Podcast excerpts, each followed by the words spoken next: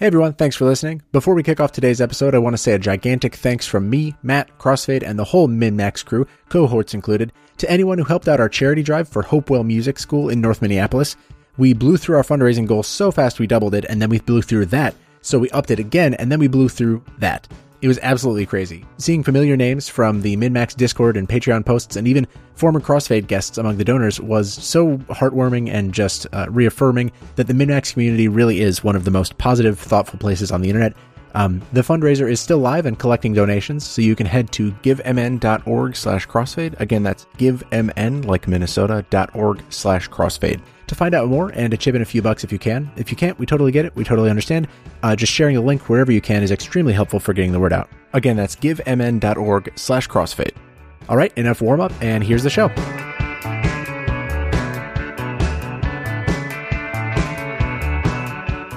Welcome to Crossfade, the dueling album review show about expanding your musical horizons. I'm your host, Matt Helgeson, and joined as always by Jason Daphnis, super producer. How's it going, Jason? In the name of Hades, Olympus, I accept this wonderful guest we've got on the show today, Matt. I I do as well. We've been very excited uh, to work this one out. Uh, welcome to the show. Uh, you know him from uh, Supergiant Games, uh, Bastion, Transistor, uh, more recently Hades. And uh, we're w- very pleased to welcome their chief composer, Darren Korb, to the show. Hey, Darren.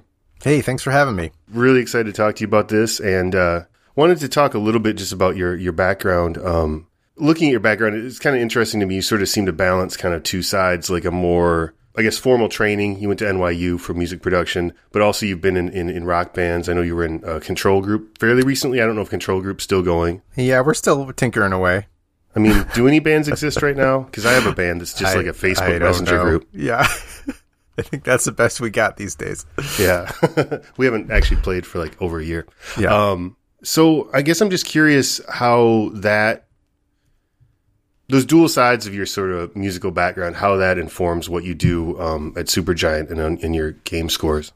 Absolutely. And uh, really it's, it is my background in songwriting, playing in bands, and music production is sort of, those are the main things that I rely on as a composer, I'd say. Um, I don't have a traditional composing background necessarily. Uh, so I, I really rely on, on this, those skill sets to do the heavy lifting uh, for me uh, in the compositions that I do and, and the way I approach the composing work. Do you, um, do you write music, or do you just kind of do it as tracks? I record, you know, I, I don't write it, write anything out. I record it all straight into the D A W, uh, me playing stuff, and uh, and pretty much I don't I don't even usually have other musicians play on the tracks. It's just kind of me in, in my cave, you know, mm-hmm. putting down all the tracks. So, um, and it's yeah, it's just kind of me tinkering away uh, by myself for the most part, and then I'll have collaborators every once in a while. Um, Ashley Barrett, a vocalist I work with a lot throughout throughout all the games. Uh, and then most recently on Hades, there are a few tracks where, you know, we have a chamber orchestra on a couple of tracks, which was awesome. And Austin Wintory uh, conducted that and helped me with the arrangements and stuff. And uh, and I have a couple of incredible guitar players uh, guest on one of the tracks. But but for the most part, it's just me kind of sitting in my in my little booth by myself. Just getting it done in the lab. Yeah, getting it done cooking in the up, lab. Cooking up in the lab. Yep. Um, I read that you were a, a Rock Band two national champion. Is this, this true? Is true? It is true. And, and you do you did you work for Harmonix? Because I read in your background that you authored games, or was that just as a? So there there was a period where Harmonix had this thing called the Rock Band Network, where I know well, yeah, anybody could just author. Yeah, anybody could just author songs for Rock Band and then submit through a submission process, like sell them in the special marketplace in Rock Band.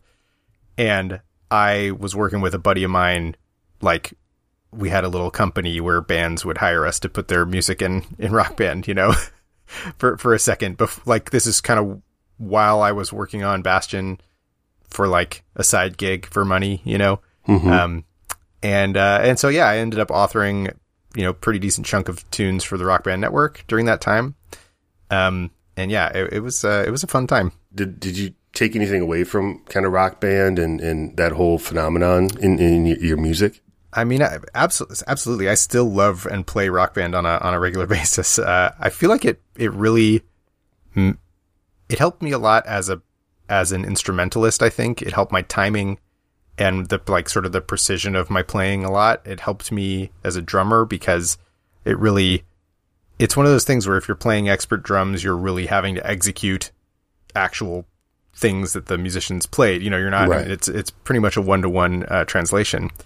And so I feel like it's improved my drumming and, and my understanding of how different drummers approach different styles of music and stuff. And, and I think in particular, it made me a better bassist because when you're listening to a recording in full context, the bass is often just sort of the actual specifics of what the bass is doing are often uh, not the thing that comes to the forefront of your attention. You know, mm-hmm. you notice if it plays the wrong note, you note if it, if it does something super awesome, but then otherwise, you know, so, so I feel like it really made me a little bit more aware of sort of the things bass players do in rock songs, uh, by, by playing the, the rock band bass, you know, uh, which is like a fun little yeah. side effect of, of playing a bunch of Rock Band. Yeah. I mean, it really did kind of illustrate how songs were put together in a certain way. I think yeah. for, for a lot of people that have never, you know, been in studios or, or seen multi-tracks and things like that. Um, I want to get to your pick soon. I have one final question, and this is more just about your music stylistically, your soundtracks. Mm-hmm. Um, and this is maybe true to a degree for all of them and maybe more true for some of them, but I, I feel like a theme or a, a, one of your kind of textures that you seem to like is sort of the mixing of kind of acoustic slash maybe folk music elements or folk influenced kind of elements with like electronics and, and, and synths and stuff like that. And, um, I guess, I mean, and maybe you don't feel that way. I don't know, but that, that at least definitely for Bastion and some of the others, I think yeah. that's kind of true. For sure. Yeah. I, I, I tend to like to pull some acoustic elements, some components, and, and oftentimes it's convenient to pull those from a particular culture or a particular setting, a particular place. Um, especially, you know, for, for example, for Hades, you know, the, the game is set in a sort of ancient Greek place. So I have a sort of a Mediterranean swath of acoustic instruments to help with placing the music there and, uh, having at least a component of the music be that kind of instrument, be an instrument that is of the place. And, uh, using sort of sounds that are of, of a particular place, it can, it can really help root the music. So I can kind of do, do other stuff and juxtapose it against that. And that's all well and good. But as long as I have this thing to sort of tether me to, uh, I'm, I'm, I feel a little bit more free to go nuts, uh, in other ways. How do you know, Darren, to sort of measure that out? Like, do, does, does the song come to you fully formed with those organic and more synthetic pieces? Or is it like, this is basically a thrash track and I need to add some balalaika? What happens there? It's, it's all the different directions. Uh, some tracks I'll start, I'll start with the sort of folk piece, the folk arrangement of the piece. You know, I'll start with a riff or, or something or a particular, you know, I, well, you know, I want this song to be in a weird time signature and I want to write like a kind of a weird, like a weird Scandinavian style time, folk time signature or something for this, this piece. And, uh, And then I'll extrapolate that into the sort of rock version of it. And sometimes I'll work backwards. I'll start with, okay, I, I'm going to start with the rockin' part that's going to play when you have a boss fight with the Minotaur or whatever. And the, the goal of the piece is that it's got to feel cool in that context.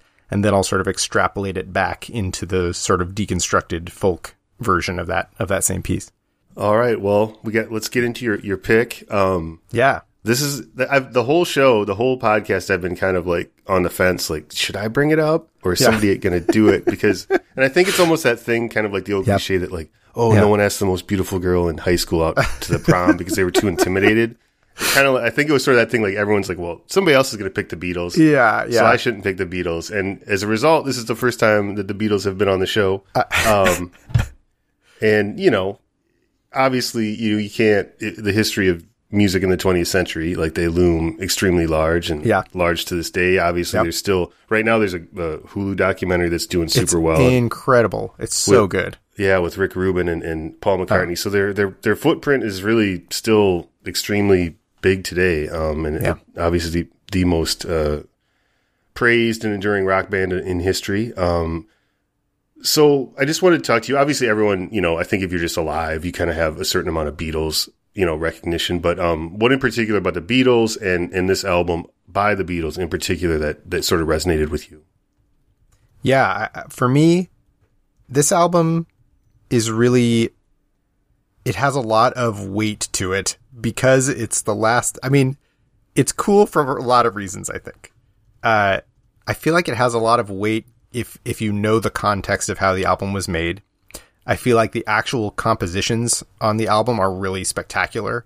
I feel like the production on the album is sort of like the pinnacle of, like, the Beatles did a lot of experimentation in the second half of their career as the Beatles. And this, I feel like, is like the production of this album is the fruit borne by those experiments. You know, it's like they've sort of taken the, the, the bits that worked the best and, and put them in, in this context. And, and, uh, it really is kind of from start to finish, like a really interesting, rangy, like it's got a lot of different vibes on it. Cool, weird album. Uh, and it's, It's super good. I mean, it's just the, the songwriting super good. George Harrison, you know, coming in hot on this one with two bangers, you know, like yep. two, like the best songs anybody ever wrote, you know, it's really, yeah. And, and it's a very like, you know, my favorite Beatle growing up was always John, but, but I feel like this is a very Paul forward album, but I'm like pretty, I'm cool with that in the context of what ended up happening with it. I think it's a really interesting, uh, really interesting record, and, and just track by track, it's weird. I mean, it's, it's adventurous production wise. It has like a medley, like a, you know, yeah, yeah, it's you know, giant seventeen minute medley on side two.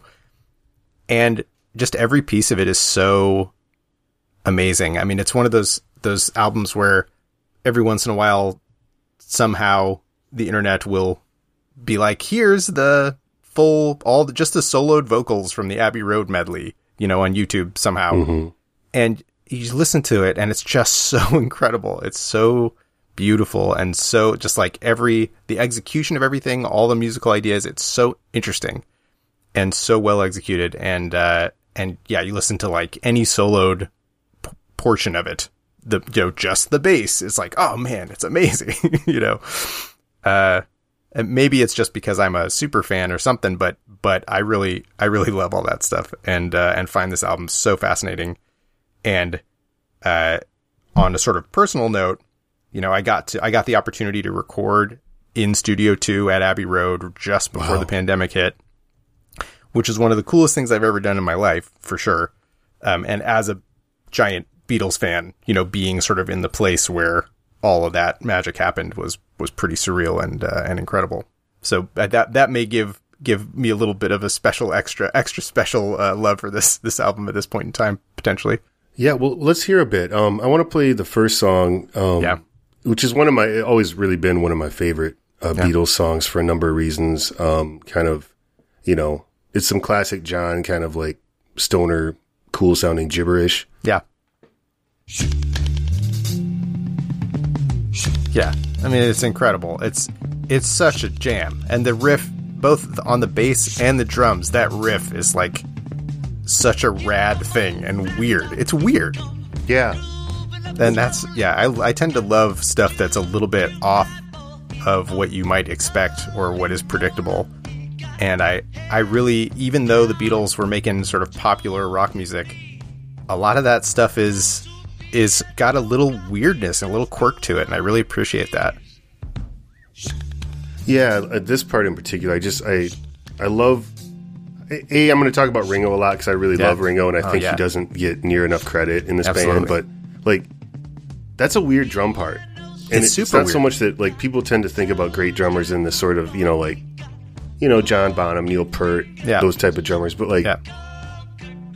the thing I love about Ringo is a he approaches drum parts in a kind of very just odd and like personal way. Yeah. And he knows how to make his drums sound good in a track, and he knows yeah. how to make his drums sound good in a studio. And yeah. it's like his drum sounds are so good. Agreed. Um, and like just this part right here, like not many people would think of approaching it that way, you know? No, it's, it's a really off the wall part. And, and yeah, one of the things I love about Ringo too is just, his approach is so musical and so serving of the song. And it's it's hit it's a thing that he would come up with and not a thing, you know, a lot of yeah. times the parts are really idiosyncratic and really interesting, but they always are like a riff. They're like part of the part of the riff, part of the song. Yeah. And, and I mean, I think one thing I always think yeah. about with him, and it's not on this album, but like when the drums come in on A Day in the Life, that kind of oh, yeah. boom, boom, boom. Yeah. Do-do, do-do, do-do. Yeah. You know, it's like yeah. it's so it's as memorable as a guitar part, you know. Oh yeah. He's got awesome he's got awesome feel, and yeah, and his drums sound incredible always, and he writes awesome parts. I mean, he's he, people talk smack about Ringo, but I, I love Ringo. He's incredible.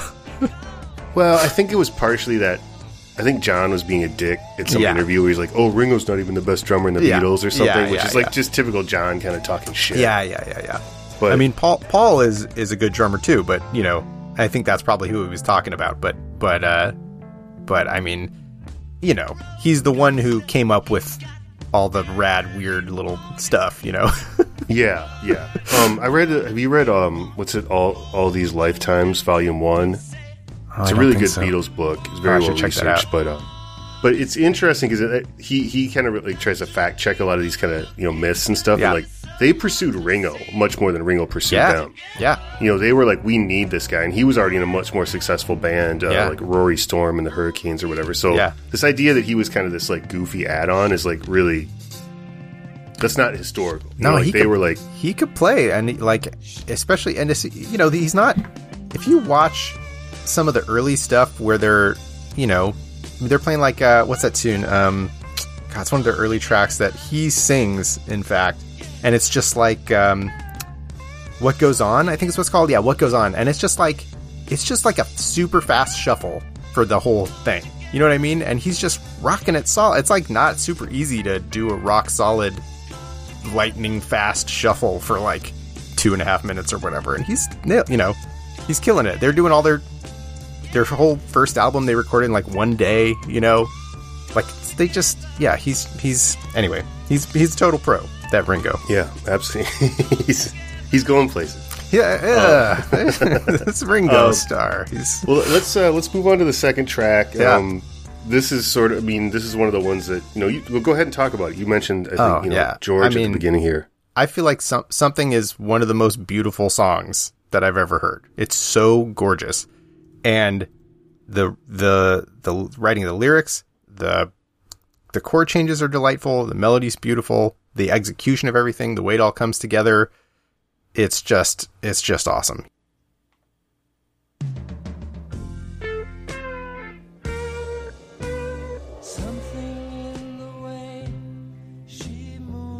I almost feel like there's like a whole genre of like seventies ballad that was like invented by this song. Like, I feel like there's like a whole type of music that came after, like yacht yeah. rock or some something almost had a had like roots in this song. Yeah, I was I actually wrote down a similar thought, is that yeah I, I, I hadn't listened to this this closely and many yeah. times for yeah. a long time, and yeah. this is a, like this kind of, in a weird way, feels like the first like seventies. Yeah, it doesn't, like the Beatles are such a sixties band, obviously. Yes. They couldn't be more like tied to the nineteen sixties. Yeah. That, like, you know, them and Dylan basically are like, you yeah. know, the nineteen sixties, but yeah. this one has a, a seventies feel. Like, they're using yeah. a little synthesizer here and there. Yeah, yeah. The production both, is, is much more. The production is much more kind of hi-fi in that seventies yeah. kind of way. And I think I think they were. This was one of the first al- like popular records to feature a synthesizer, like a Moog synthesizer. They had, you know, on. I I don't think it's on this track, but on Silver Hammer, and and there's like several other tracks that have like a hint of synthesizer. Yeah, it's yes, awesome. I noticed that. Yeah. And here's a great drum part, too. Oh, yeah. The awesome triplet thing he's doing here, yeah. I was reading a little bit about this, and this song is kind of, to me, like, just, you know... Um, certain songs just feel like they've been around forever, like, yeah. probably on the first day they're released, and it yeah. just it seems like a standard. I, I did read that, um, you know, like, uh, Sinatra said this was, like, by far the best Beatles song. Yeah. Which, I that kind of, you know... I can yeah. understand why he would think that, you know? Yeah. Yeah, it, it's like a real tune. You know what I mean? Yeah, it's something that he could croon, and, and it would it would make sense yeah. if he wanted to. Or yeah. somebody, you know, you could yeah. a solo pianist and a vocal yeah. could do this. You know? Yeah, yeah, yeah, yeah. Because it's such a beautiful, yeah, it's such a beautiful lyric and beautiful melody and everything. Yeah, yeah, agreed. I mean, it's a It's a jam. It is a jam.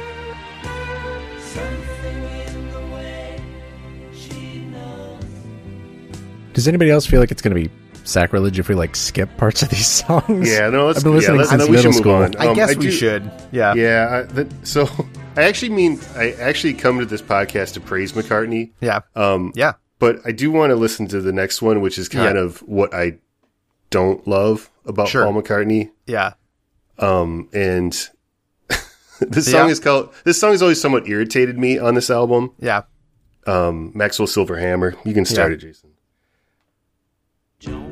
It, it's it's an interesting tune because, you know, the other Beatles are like on record as saying they hate the song and they hated recording it, you know, like all three of them hated it. No, I actually read that I, I was just doing some research and Lennon had just been in a car accident where he was like minorly hurt. Oh, no. And so he hadn't been recording for a few weeks. He came back in, they were doing this, and he said, ugh, this is more of fucking Paul's granny music, and yeah, walked yeah, right yeah, out of the yeah, studio. I heard about and, like, that, yeah. Like, never, he, so John isn't on this at all, he refused. No. Yeah, and, and yeah, he just wasn't into it, and, and, and I think Ringo's on record saying, like, oh, we had to do it over and over, and we had to keep, he made us, Paul made us do it forever, and we were, we spent more money on this song than the whole rest of the album, and, well, you know, like, yeah. just complaining, but, like, I, I have... I don't mind, like, I kind of like this song. I, like, I do like this song. I don't dislike it. And the reason, I feel like it's, it's super weird, and it's a really evocative lyric, I think.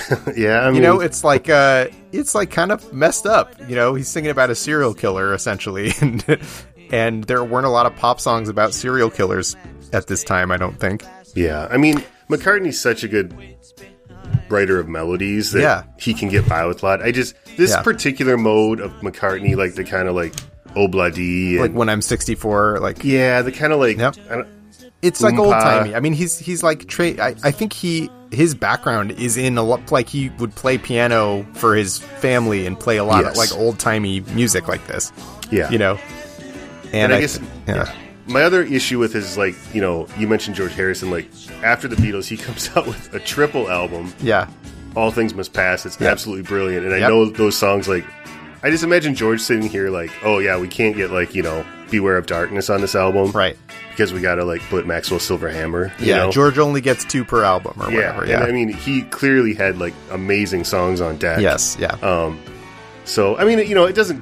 It's just not my favorite McCartney mode, let's say. Yeah. I mean, I think, like, I prefer this song to Octopus's Garden. Which oh, I think the opposite. Yeah. Octopus's Garden is, like, is, it's, you know, it's a Ringo jam. I mean, it's, I think it's one of the only ones Ringo actually wrote, um, which is cool. You know, they gave him a, they, he got to, to write something on the, la- the last album, yeah. The Last Hurrah.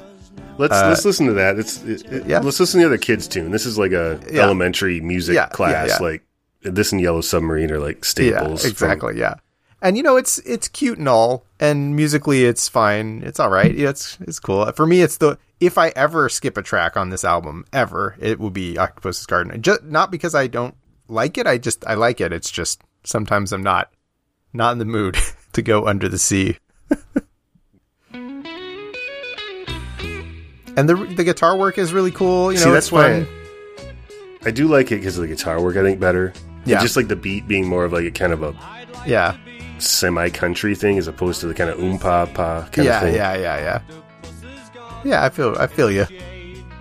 My daughter today voted this I over mean, Maxwell's, so I'll oh, take yeah. the the ten year old. Yeah. Oh boy. Yeah. T- yeah li- ch- children. I don't know a lot of children that love songs about serial killers. Usually, that's true. Yeah, I'm working on it. It's creep. That song yeah. creeped me out as a kid. Yeah, it really. I made didn't. her listen to like "Gimme Shelter" by the Stones like ten nice. times. Yeah, there you to- go.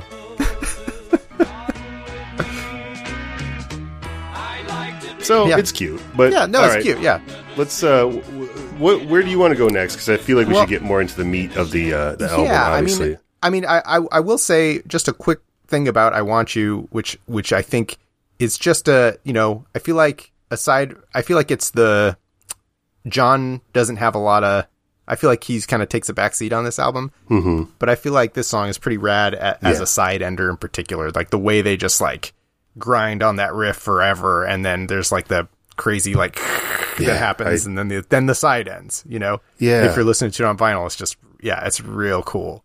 Let's um, start it, and then we can skip to the end because the yeah. ending is kind of really eerie. Yeah, exactly. Yeah.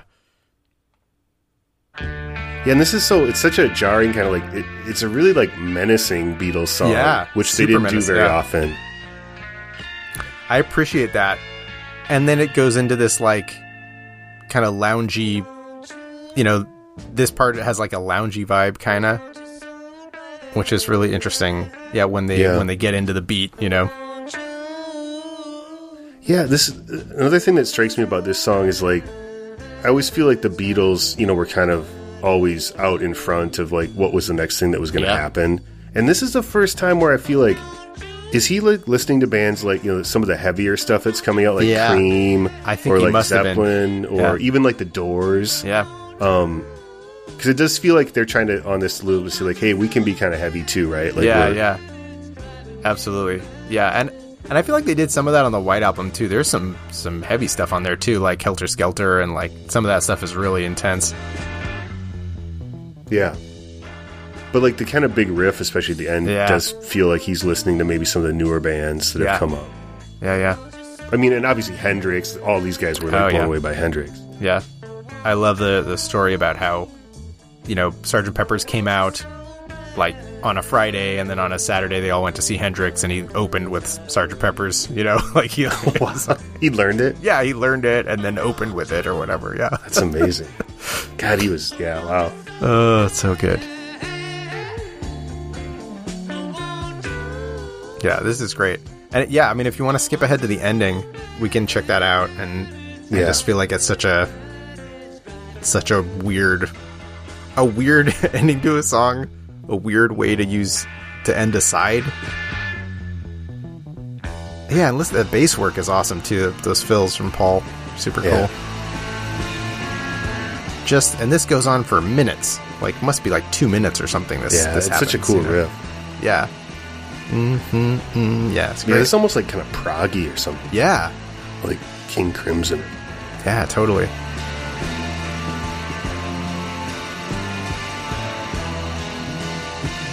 Yeah, and it just, it's just like gets more and more uncomfortable. It's like the the frog in the the pot of water, you know. yeah. If you yeah. just tuned in and it were this at the end, you'd be like, what the hell? But yeah, but because yeah. it's gradual, you're like, why am I getting a little bit more uncomfortable like over time? Yeah. You know, what's happening here? We're we're about ten seconds from uh, Here Comes the Sun. I'll just let it run. Oh, yeah. Because yeah. oh, yeah. the ending is, is also like, I think, remember the first time I heard it, I thought it was like a pressing error or something, yeah. or like, you know, a screw up with the C D or yeah. something. And then there it is. Again, George, bringing it. Bringing yeah, the thunder. This is, yeah, I mean, what can you... This is just... This one's such a pretty recording, though, with the strings and the acoustics. Beautiful. Yeah. Yeah. Oh, I think there's some, like, se- sneaky synth on this one, too, in the background. I think it's during the verse. Maybe verse two. Yeah. Yeah, I will say, just in, in kind of these details, like... probably about ten years ago by now, they did like a whole, you know, because the Beatles C Ds were obviously like one of the first C Ds ever made, right? Yeah. When they invented C D, and they'd had these kind of old, like early eighties masters of them forever. Yeah. And I, one of the things that really kind of brought me back to the Beatles when they did the reissues about ten years ago, and they were yeah. remastered, uh, and it was just like another album to me. Like, I would just, number one, the drums and bass were so much heavier. Yeah. And I, I grew a whole new appreciation of McCartney, like not yeah. as a songwriter, yeah, as but a bass player, as yeah. a bass player.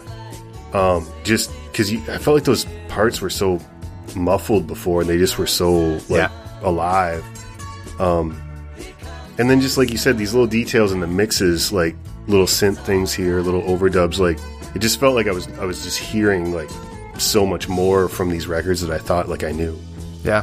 Yeah, it's it's crazy. I mean, the the detail on this album, they really, I feel like they really kind of took a lot of the lessons they learned and, and techniques they've they invented and established on previous albums, and really kind of applied them with with great uh, to great effect on, on this record.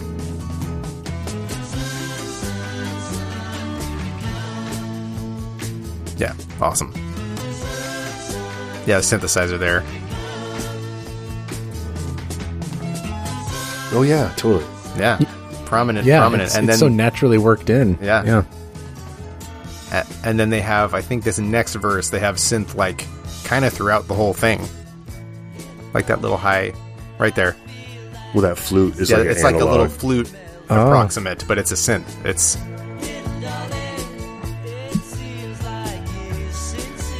because you can hear the glide on it, the portamento.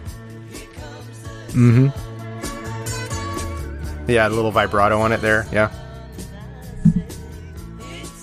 I never noticed that until I was listening back, like last week. I, I just never really paid attention. I was like, I assumed it was a flute. And in a like worse song, it would have felt cheesy, I yeah. guess, to have like, oh, it's birds tweeting in yeah. the background. But yeah. it's totally earned. It adds it's, to the effect by the end of the song. I know. It's great. Yeah. It's so cool. This, I mean, what can you say about this one? It's just a yep. A-plus yep. like pop song. Agreed.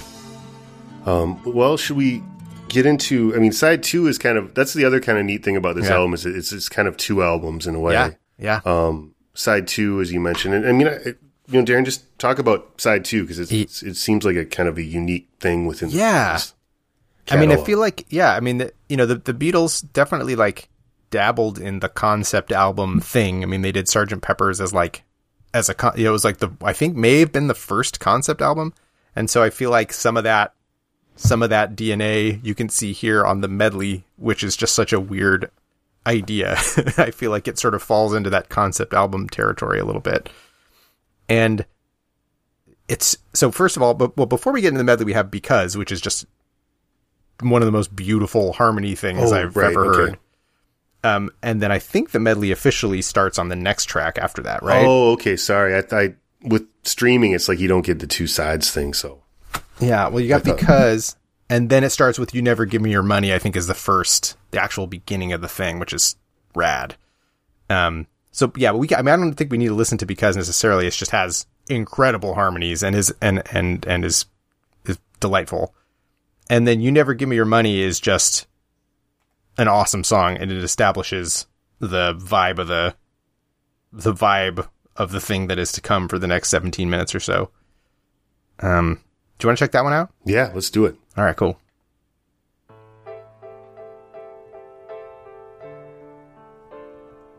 I mean, like, you you kind of brought it up about the singer-songwriter kind of thing, but, like, this is kind of like Billy Joel's career. Oh, yeah. You know what I mean? Like, yeah. those type of a guy, you know, that were very yeah. popular in the mid-seventies. Oh, yeah. You can tell, like, Billy I mean, Joel I can took, imagine took Billy notes. Joel's, like, playing. Yeah. yeah, totally. This has a Billy Joel vibe. Actually, I never thought about that before, but... That's really oh, interesting. Yeah, totally. That's so funny. Yeah, I feel like, you know, all, all their albums were really influential. And I feel like on this album, partially because it's so, they're really dabbling in a lot of different styles. You kind of see offshoots of individual songs almost, like an entire movement of people being mm-hmm. like, ooh, that song, I'm going to go do more of that kind of thing.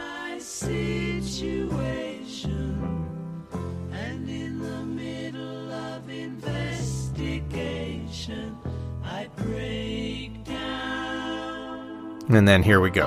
Got a jam here. Oh, yeah.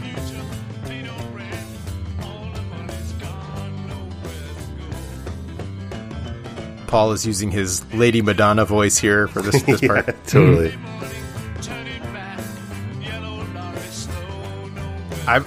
I didn't know. I just didn't know that was Paul for a long time. I thought it was like they brought in some other guy. He was like, "This doesn't sound like any of the Beatles yeah. here." Oh.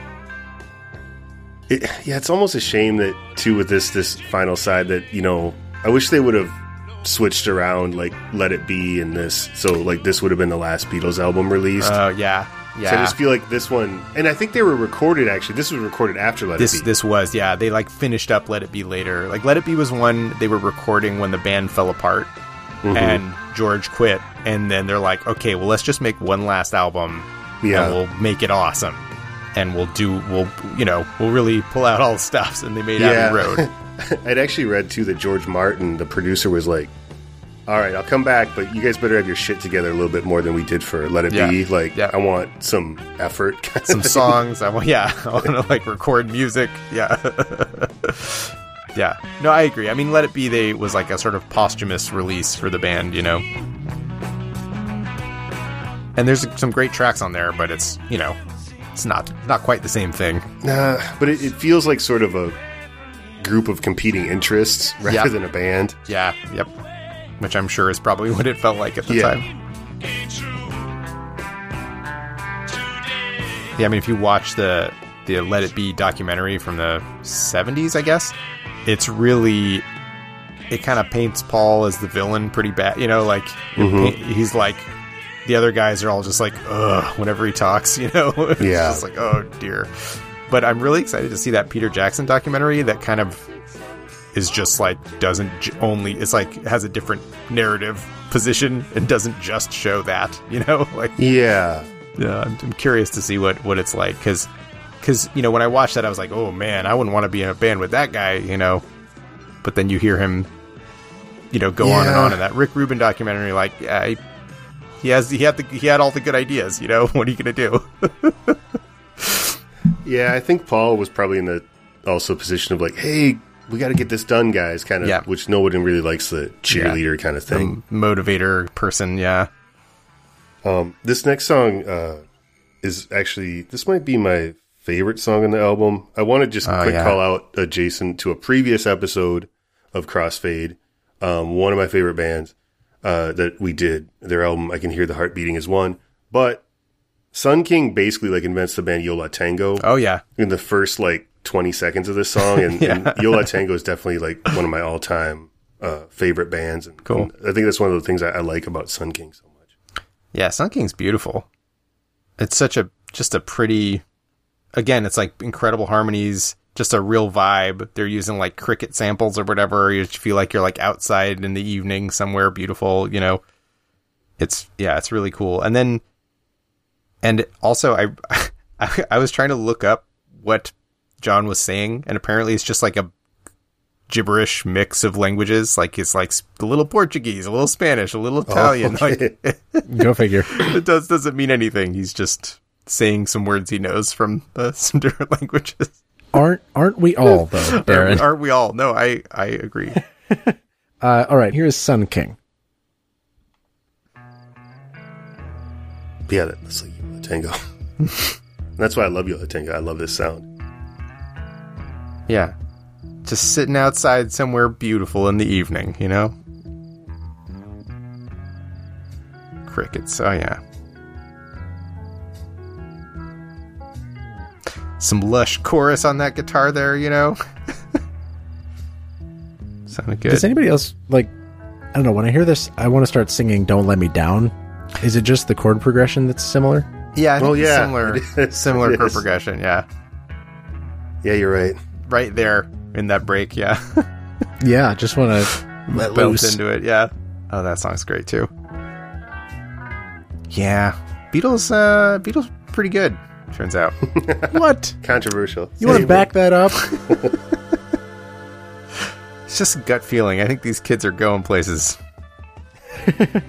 uh, well, yeah, they were kids. I, I got really depressed um, earlier today yeah. finding out that George Harrison was twenty-six when the Beatles broke up. Yes. When they broke up. Isn't that when crazy? They finished their career. I was looking at that Holy too. Like, crap. They were like twenty-six and twenty-seven when they made this album, basically. Maybe John was a couple years older. Like, he was like twenty-nine. He was the elder statesman, Ugh. right? Like, imagine have, yeah, writing like three hundred amazing songs in like six years or whatever. That is the thing that always gets me about their career is that, yeah. like, it wasn't just tragically short. It was just, like, short. Yeah. Like, I can remember things that yeah. happened six years ago. Yeah. I could remember things yeah. that happened within the entire yeah. span of their career, yeah. you know? It's just yeah. freaky. Yeah. I mean, I, but, I mean, guess it's, like, eight used to years, just... but still, man. Harris George was, like, eighteen when their first album came out, something like that? I mean... Bands used to also just, like, they made records on a yearly basis. You know, now there's, like, yeah. you know, seven years oh, yeah. between Radiohead yeah. records or yeah, something. Yeah. It's like, you know, I, the one that always, like, makes me feel inferior is that um, uh, Creedence Clearwater Revival yeah. released ba- Bayou Country, Green River, and Willie and the Poor Boys all in nineteen sixty-nine. Yeah. yeah. Whoa. Like, three, three yeah. of their classic albums, albums in one calendar yeah. year. Yeah. It's like, it's just crazy. But, you know, yeah. that, that's just what bands did then. You got off tour and you went back right in the studio. And it's like, yeah. I mean, yeah, the Beatles were doing like two to three albums a year for their whole time. I mean, they slowed down towards the end, but it was like at the beginning they were cranking them out, you know? Ah, uh, Mean Mister Mustard. Here we go. The song is awesome. This yeah, is like, just, the mood is to just let it run. So let me know if you yeah, want to pause no, it. No, it's fine. Fine for me. Yeah. This is classic John to me. Like, just yeah, his kind totally. of odd, like, psychedelic kind of. Yeah. And it's like a really vivid picture of this dude, Mean Mister Mustard, you know? It's this weird, mean old Mister Mustard. I mean, it's very. Yeah. It's, do you think it's only getting there through lyrics, or how do you hear it in the in I the mean, song? How do you hear Mean Mister Mustard in the absolutely. song? Absolutely. I think that, like, the kind of quirky vibe of the piano part, the like, dun, dun, dun, dun, dun, that kind of thing is like, it just feels like, it's kind of like a slightly goofy feeling riff, but it's got some hmm. edge to it. And I, yeah, I really dig it. It's super, super cool. And then, and then he sets his, he sets up Polythene Pam in that verse there. His sister Pam, and then here she comes, Polythene yeah. Pam.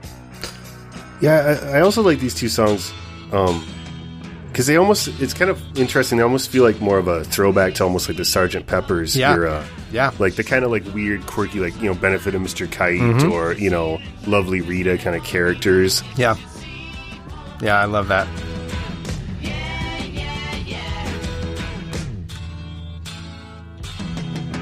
Yeah, and they get to jam out a little bit. There's not a lot of that on this album, you know. Coming coming at the end of the tune, they jam out for a bit. Mm-hmm. Ringo going crazy on the toms. Oh, yeah. Yeah, that's great. Yeah, and you mentioned earlier Ringo's toms just, like, Ringo's drums just sounding great, and I want to totally agree with that and echo echo that. I mean, the he did stuff that people weren't really doing much at that time. He was putting, like, tea towels on his drums and stuff because he yeah. liked how thuddy it made them, and it's just like, he doesn't get enough credit for that, I don't think. It's really, yeah, his drums sound awesome. Yeah, and that really, that, that dead, super dead sound was yeah. definitely became the sound of the seventies as oh, well. Absolutely, like, you know, yeah. Like, listen to any, like, listen to, God, like, like After the Gold Rush by Neil Young. yeah. There's like zero reverb on that whole yeah, like yeah. it's all dry and like close yeah. mic, and um, which I think I wish people would do more. Like, I think, you know, like, I guess reverb is so intoxicating in a way, yeah. but and then of course Came Through the Bathroom Window is awesome. This just grooves. Grooves real hard. The harmonies are great. One thing, though, I have never, and you've probably listened to this more closely than I, do you detect, I mean, I like how the, all these songs float together mm-hmm. and flow together mm-hmm. and are structured. Um, do you detect, like, a, I don't know, not, I don't want to say a plot line, because that would be too um, deliberate or whatever, but I mean, like, a, a theme or, like, a connection between these songs? I mean, I think, not really. I mean, I think there are some, and, you know, definitely, like, Mean Mister Mustard and Polythene Pam have, like, a connection lyrically. Um, and, you know, You Never Give Me Your Money is referenced later, you know, uh, in Golden Slumbers, I think it is. Uh, kind of the end of the, towards the end of the um, medley. But, yeah, I mean, I think I think it's more of, my guess is they they had a bunch of little pieces of songs, and you're like, you know what? Let's make a medley out of it. Oh, boys. Yeah, instead of, like, having to finish them. Yeah. I think, honestly think they're, like, it's just like, well, let's, let's pull, you know, pull out all the stops, have a bunch of little songs, you know. And, I mean, they're not all little. I mean, this there's this one's a full-on, full-on yeah. jam. Yeah, yeah. Um, that brings up a question I had while listening. Yeah. How do you guys feel about these tracks being separated rather than, like, one big suite that's, like, one long track, non-stopping, that just has, like, oh... at two minutes, it becomes Polythene Pam or whatever. Yeah, yeah, yeah, yeah. Does that throw off any of the sequencing for you, I guess? I mean, it depends on how you listen to it. You know, originally this was pressed on vinyl because that was the format that existed, and, and that's the mm-hmm. way they sort of intended it to be made. I think it makes sense to break them up for the context of a C D or digital music. Um, but, you know, it's pretty fun to listen to all the way through. I mean, that's yeah. that's my preferred method. Yeah, yeah. I, I'm... I, it sounds intriguing to do that, but then there's like, I don't know if you've ever listened to Love Sexy by Prince. Uh-huh. Like, that's mm-hmm, still mm-hmm. programmed. That was one, one on C D. It was one track, and uh-huh. I think it's still one track on streaming, and it's yeah. frankly kind of annoying. yeah, yeah, I see what you're saying. Yeah, yeah. I mean, there's a there's a medley by They Might Be Giants that I really love called Fingertips, and uh, it's like one song, but they have them all split up as different tracks, and they're like eleven seconds or whatever, five to uh, five to ten seconds each or something like that, and it's like. I think it's like thirty tracks or twenty tracks or whatever it is, you know, it's like just for that little medley. Yeah. Becomes unsustainable at a certain point. Yeah. Yeah. It's cool. I, I dig it. And then the end, the end of the album is like track thirty-eight or whatever, because of wow. that medley in the middle, you know? Ah, oh, so good.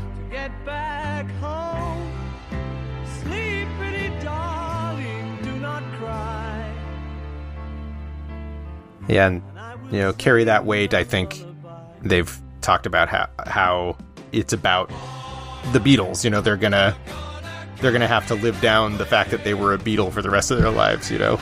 Yeah. mm-hmm, mm-hmm. And they were they were definitely right. They in were many right, yeah. different ways, tragic ways. Oh, gosh, yeah. Which, which makes this track a little bit more, I don't know, haunting or maybe yeah. meaningful. Isn't this, like... one of the last times all four of them had vocals on the same track? Yeah, I think it might I think have I read been, yeah. that somewhere. Like yeah. Lennon was out, but yeah. came back and overdubbed or whatever. Yeah, yeah. So in that through that lens, that's.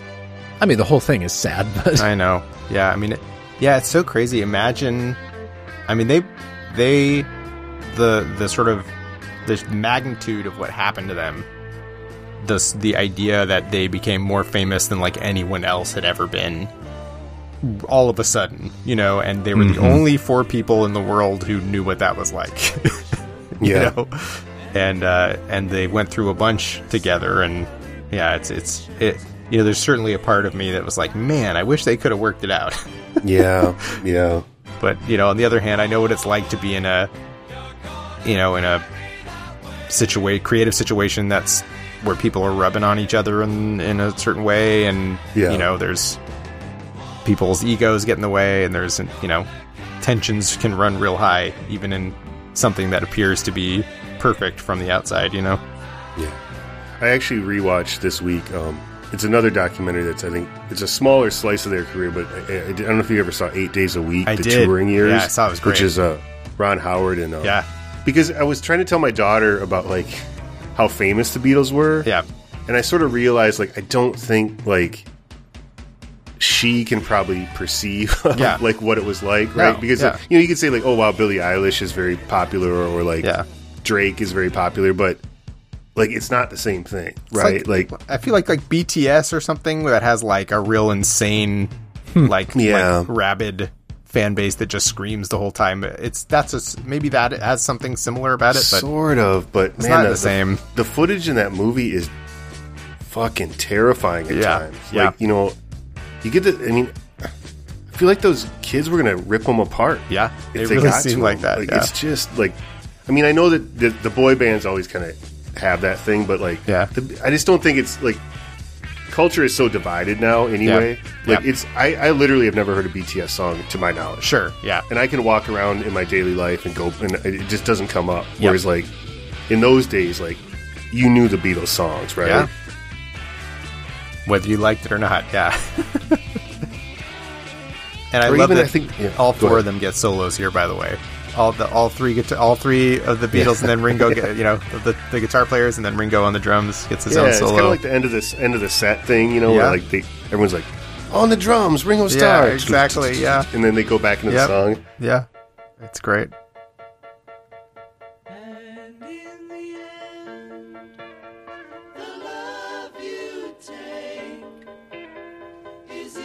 And, you know, just to shout out the production of this record again, you know, they're they're doing a lot of cool stuff with just placement in the stereo image, which they hadn't really done a lot before. Like, they they panned stuff left and right out of necessity based on things that could be E Q'd together, right? Was, like, how they mixed the earlier stuff. And this one, I think that song is the first time they have, like, a stereo drum mix or whatever, you know? Like, wow. They hadn't done that in any of their other tunes. And their, you know, guitars and the left ear and then the right ear, you know, that little that little repeated mm-hmm. phrase there. And yeah, there's a lot of detail in the mix for sure. Yeah, absolutely. And it, yeah, and I love this little tag too. It's just one of those little, it just feels like a, it's almost like a fun anticlimax in a way, you know, because got that big hit.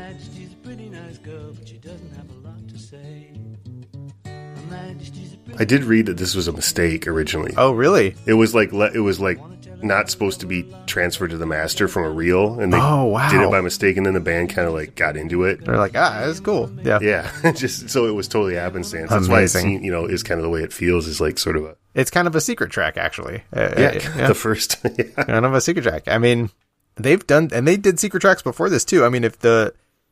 One thing that's crazy, I was listening to Sergeant Pepper's. I finally picked it up on vinyl, and you know that thing in the middle of the record that kind of repeats for a minute and then gets the next track? You know, it's the never do the any up, but the never do. You know that, that weird yes, thing? Yes, yep. Mm-hmm.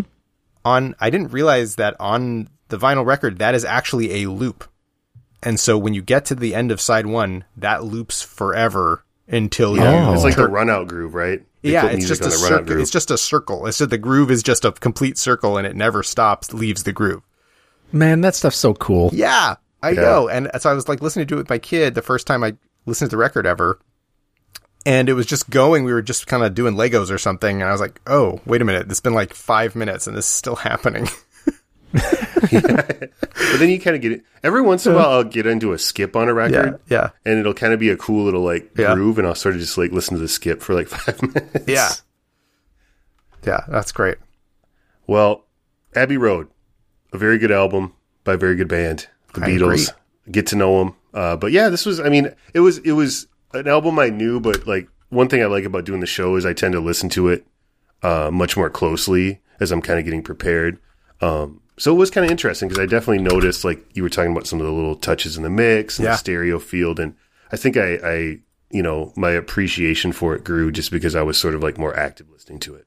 Um, all right. Well, we're going to switch gears here to my pick. Um, yeah. This is a band I like a lot. And in certain ways, you know, like I said, I it's cool to appreciate the the subtle details in the Beatles song. But, like, this band kind of brought me back to, like, maybe when I was, like, a little kid and what I thought, like, loud rock music should be like, oh, you know yeah. what I mean? Or that kind of just that feeling of it. And um, I guess I've always been a big fan of Queens of the Stone Age. I think that they uh, have sort of existed in kind of a unique space in music. Like they're not necessarily a metal band, but they're kind of heavy. Yeah. Um, and, uh, you know, I, I just, I, I, I think they have a good sense of like sort of melodicism and pop songwriting for a heavy band. Um, I don't know, yeah.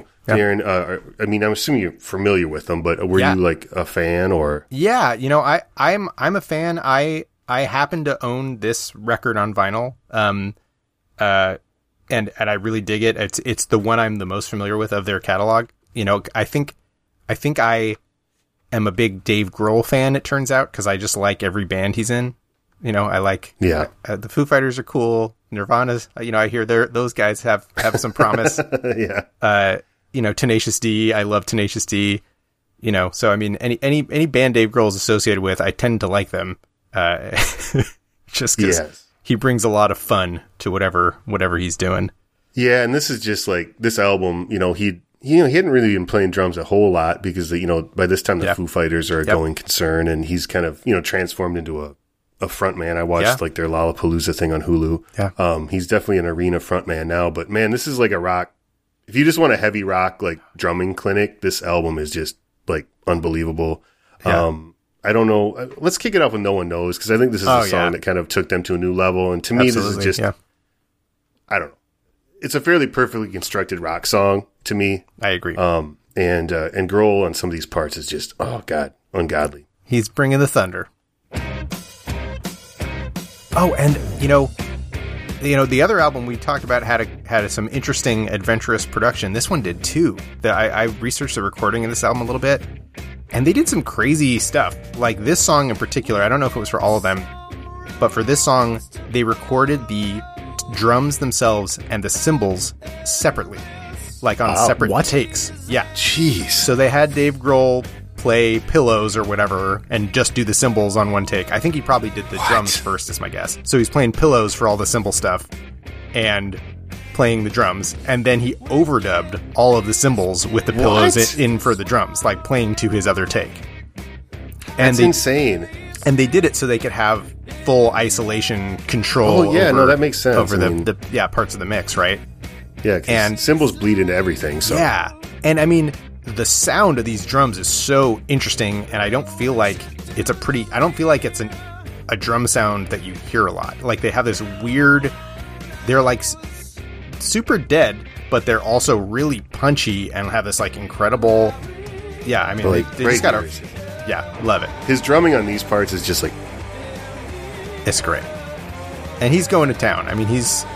And it's a, another thing I love about Dave Grohl as a drummer is that he's doing stuff that's pretty, sometimes pretty adventurous, but it's always song serving, and it's always, much like Ringo, and it's always uh, always a ton of fun to listen to. And, yeah. and it feels like it would be t- a lot of fun to play also. Yeah, because you know? I mean, after that, like, really crazy playing, like, he's just back to a very, like, just, you know... in the pocket be yeah and he's not yeah. really like overplaying or anything. Absolutely. Yeah, that's fantastic. I love this song. And yeah, Josh Homme, he's a really cool vocalist. I mean, and you know, this album, I think uh, if I remember correctly, is also sort of a concept album. I mean, they have the sort of the idea, I think the idea was it's sort of what you hear scanning through the radio when you're driving through the desert, right? Was the and you yeah. have to have all the little radio yeah. clips and and driving through the middle of nowhere. Um, and yeah, it's it's super fun. I love all the interludes and and uh, and all that stuff. Yeah, I mean it's a, it, it's a little flimsy as yeah. far as concept albums yeah, go. Yeah, it's but not you know like that connected overall, but, but, but that, it adds it adds a little fun to the kind yeah. of interludes and things. Yeah, exactly. Yeah, the concept is not, yeah, all unifying fully, but, but, uh, and there's some really cool collaborators on this. I mean, like, uh, Mark Lanegan sings a couple of tracks, I think, two or yeah, three. Yeah, he sings maybe? three. Three. Um, the Song uh, for the Dead, Hanging Tree, and... Uh, God is in the Radio. Yeah, yeah, yeah, yeah. yeah. And Nick, uh... Nick Oliveri, right? Yeah. Uh, you know what, we should maybe go back to the first song, because, like, I, I want to kind of give Oliveri his due, and that's oh, very, yeah. like... He was a big part of the band for a long time. Yeah. Um, so this is, uh, You Think I Ain't Worth a Dollar, But I Feel Like a Millionaire. And this kind of takes it back to the very early stage of the band. Um, Nick Oliveri was the bass player. Yep. Uh, for many years, uh, they had some sort of falling out. Um, I think Nick Oliveri was even in a band that didn't shy away from drugs, mm-hmm. um, did a lot of mm-hmm. them. And he ended Got up it. with some sort of like standoff with the police in his house. He had like a bunch of weapons and stuff. Oh boy. Uh, he's also in a band called the Dwarves, which are like, uh, yeah, the Dwarves are something else. Uh, so he's kind of a crazy dude, but this is his, him singing. And they always kind of, they tend to have at least one of these kind of like screamers on every album. Yeah.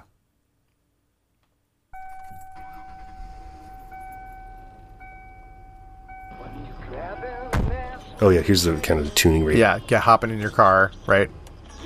Going for a drive in the desert. Let's see what's on the A M.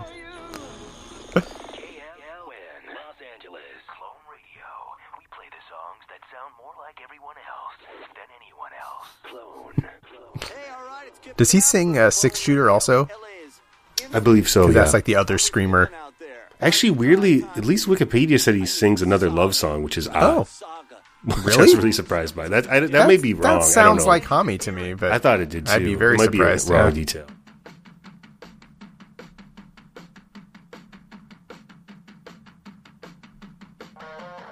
Yeah, I love this. Really, like this is always a, this is a gimmick, but I always love the gimmick when it starts really lo-fi and then just like boom, yeah, yeah, yeah, yeah, hits you in the face. Yeah, a little high. You pass know it's filter. coming to. Oh yeah. You know? Yeah. Yeah.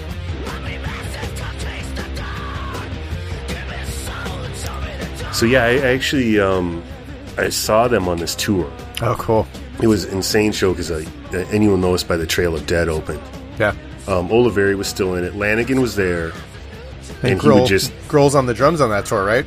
No, this no. was the second. This they did a small club tour uh, with Grohl. It was um another great drummer was uh, Chuck Biscuits yeah. from uh, Circle Jerks and Danzig. Nice on uh, and he's he's great too. Yeah, he was, yeah, but. Lanegan was funny because he like he looked kind of like just a Western. Yeah, he had a duster on, and yeah, yeah. He, he literally would just stalk out to the middle of the stage, stand there just like dead straight, staring at the audience menacingly, and like sing the song, and then march right back off, and like never acknowledge yeah. the crowd one bit. Yeah, that's great. Yeah, he's he has a really heavy like don't fuck with me kind of vibe. Yeah, he's Mark Lanegan from a band called the Screaming Trees, who were kind of a you know part of the grunge kind of thing with you know Nirvana. And they yeah. even never got quite as big, but they were definitely a big Seattle band back then. Yeah, and he yeah he had uh he had quite a lot of issues with drugs for a long time, but I think he's been yeah been I heard for that like twenty years he's been been off of it. Yeah. I think he has a new book that somebody said was kind of interesting for like... Yeah, yeah, it's like a tell-all kind of rock, rock, rock and roll tell-all mm. talking about how, how he was just trying to get heroin in every city that he went to on tour and yeah. stuff. Yeah. yeah. Um, well, what like uh, uh, Darren, what what should we listen to next?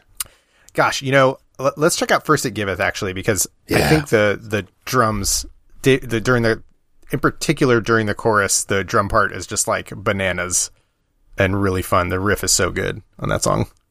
I mean, th- yeah, that's yeah. an awesome driving, wonderful way to start a song.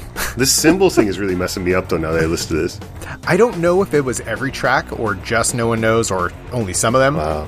But but yeah, you can look on YouTube. There's they have like video about how they did it and stuff.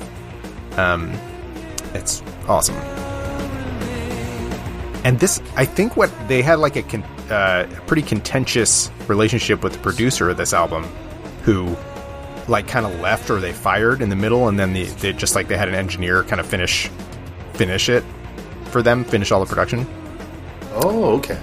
And I really like their, yeah, I love all their sounds. Like their guitar sounds are super weird and like, they would use all sorts of weird amps. Like they wouldn't use, you, there's no like Marshall stack to be found on this album. You know, it's all like some, you know, going through like a weird bass cabinet with some crazy yeah. pedal and, you know, just, just weird quirky stuff.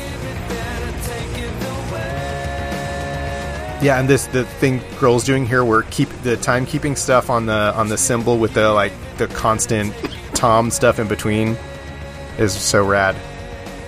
Yeah, and one thing I too I, I just like about this band overall, just their sound, is I love the juxtaposition of like really heavy stuff, and then Homme's vocal style is so kind of smooth and yeah. almost like crooning. That yeah, I, I think it just give, it always gave them a very different vibe. Yeah, which is kind of why I don't. I mean, on paper they're kind of a heavy metal band, but yeah. I guess they never really felt that way to me in a way. Yeah. Um, I I, I kind of put them in the category of like heavy stoner rock. You know, sort of yeah, my yeah. Yeah, and there was definitely all those, you know, bands like, you know, Fu Manchu. Yeah. Masters of Reality. Yeah. Yeah, I mean, this is a really interesting record. And and um, at some point I want to, I, I do want to talk a little bit about Song for the Dead. That's a long one. We don't have to listen to the whole thing, but I just love the, that's that's an example of some crazy, weird production stuff, I think, on that one. For, yeah, for, for I, a heavy, I love this one. So, like, one thing I think is really interesting about this song is the thing you, you don't really hear on a lot of songs is there's, like, two different drum mixes. Like, it starts with the, the big stereo drum kit, and then when the song starts, it pans the whole thing left. And I think it's a different drum set or a different snare drum, at least, because it just sounds totally different. Um, and then at the end for, like, the big finish, that comes back to, like, the big stereo kit. And it's such a such a cool... weird little touch. And wow, such... point that out because I I've listened. I'd never noticed yeah. that. Yeah, I will. Yeah, it's like that. The whole intro section. You know, when Grohl's doing the fills there. Oh yeah.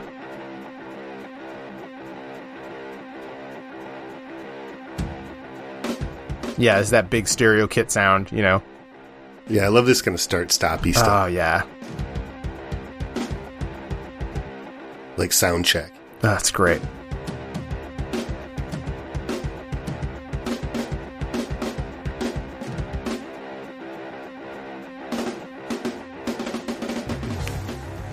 Yeah.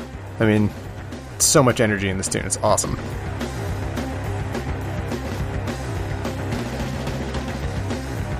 I also happen to love them Crooked Vultures, which, you know, is Homme and Grohl's like super group with with yeah. uh, John Paul Jones. And I wish they'd make another album. Okay, here we go. Now it's all panned left right here.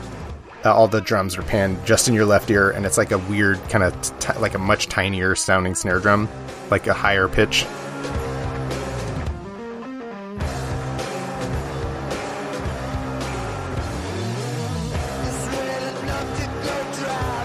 And yeah, so for the bulk of the whole song with the part with the vocals, it's like this. And then at the end, it kind of switches back for the big huh. like, drum stuff that happens. And I think that's such a such a weird, weird approach. You know, usually for within a given tune, you'll kind of have a drum sound and you'll stick with it. Or you'll have, you know, different components that come in and out. But, but the idea of just sort of changing the drum mix and like this whole stereo image of the drum mix and stuff, it's very weird. Yeah, that is, I never noticed that, but I totally hear it. Yeah. Do you think it's there just to throw the listener off, or? I mean, I think it could be for that reason, to make make you a little uneasy. It could be for mix reasons, like the, it it just sounds cool. I mean, mm-hmm. it, you know, there's there's all sorts of things it could be. I mean, it it uh, I mean, I think it does sound cool and does serve the song and is is. Is it certainly makes it feel like there's a bookend on it. It like helps with that feeling that there's like this middle section is a very unique, different part than the beginning and end, and it helps yeah. cement that from a mix perspective, I think. Yeah, I love the guitar fills here. These real like oh, it's great. Tony yeah. Iommi kind of love it. Whatever that sound is, where you like it's like heavy overdrive, but you kind of like roll the tone back. Yep, yep, yep. It's yep. almost that kind of like super liquid kind of. I love it. Yeah. Very, yeah, like, not not a lot of articulation Sabbath. There. Yeah, it's great. And the harmonies are so creepy and everything, of course. Yeah, they they do it. That's another thing they do that a lot of bands of this ilk don't, is like they like they do a lot of harmony vocals in cool ways, yeah. like layer on. Yeah. Here yeah. they get a little old school seventies one. Yeah, it's great. Ton of fun. But yeah, here you definitely hear that weird, like, you know, yeah, whatever kind of uh, junk store amps or yeah, whatever. Yeah, I love it. Yeah, I love it.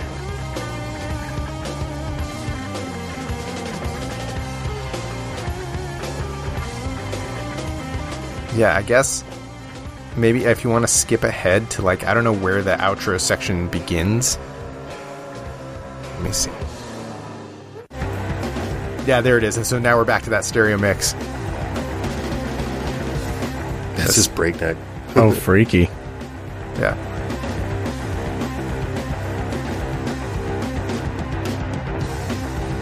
Yeah, it's that opening section again that they've come back to, yeah.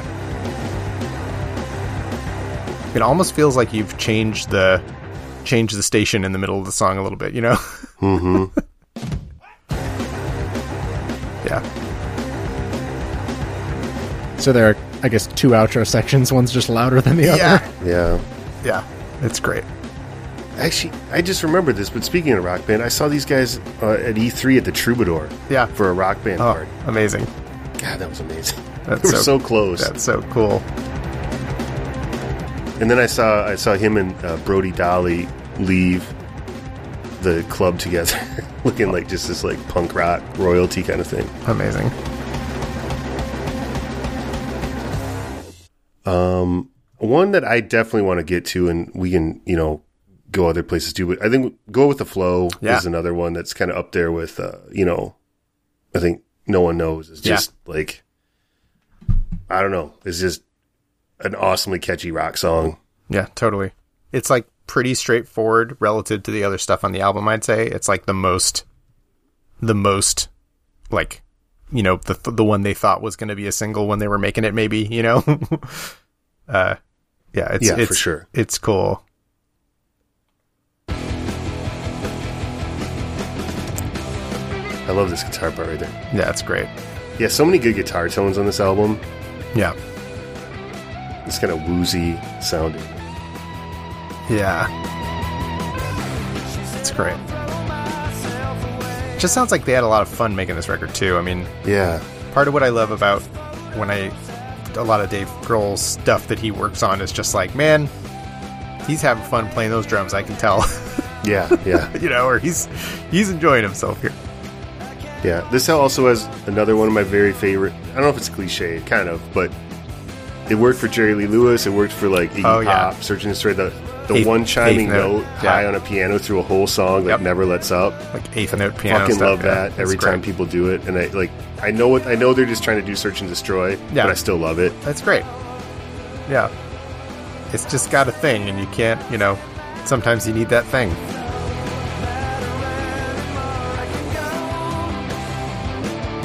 And this one, this one to me feels a little more like some other Queens of the Stone Age stuff that I'm familiar with, like from some of their other records, um, like Little Sister and stuff, and like uh, yes. it just feels more like it's in the vein of that kind of stuff. Um, which yeah, which is really cool. I feel like it makes it almost a little bit of an outlier on this record though, because it's so so much more straightforward than most of the rest of it. yeah. But it's also, it's just so good, you can't yeah. really argue with it. No, it's great. Time. No, it's like, you know why it's here. It's awesome. It totally makes sense. And it, yeah, it's great.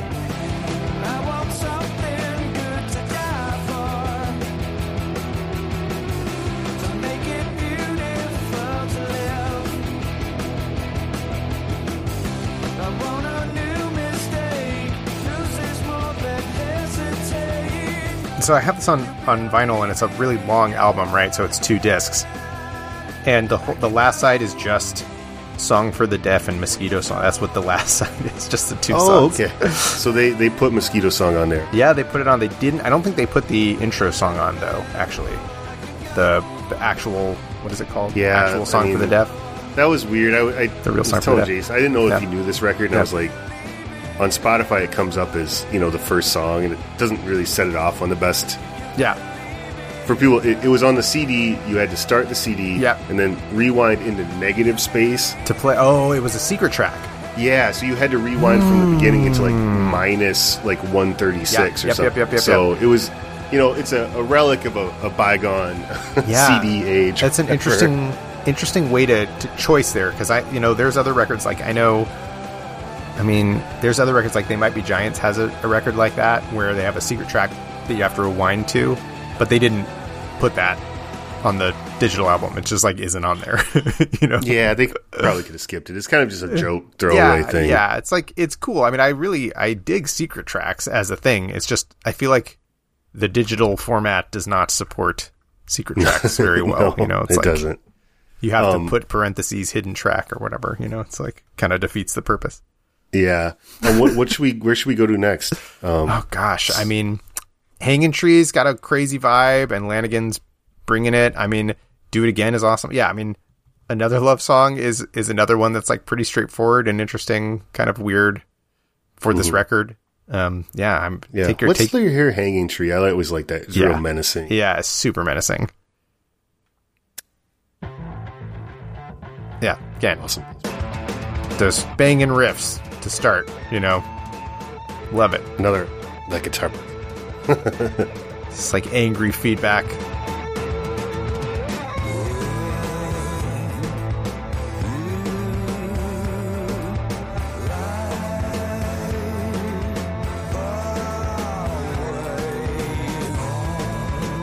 It is kind of one of the strange aspects of this album too, is this like kind of democratic singing thing, you know, yeah, which you just, especially for a guy with like Homme, who is a pretty, you know, yeah, charismatic like frontman, and you know, has a pretty identifiable singing style. They kind of, you know, surrender a decent amount of the album.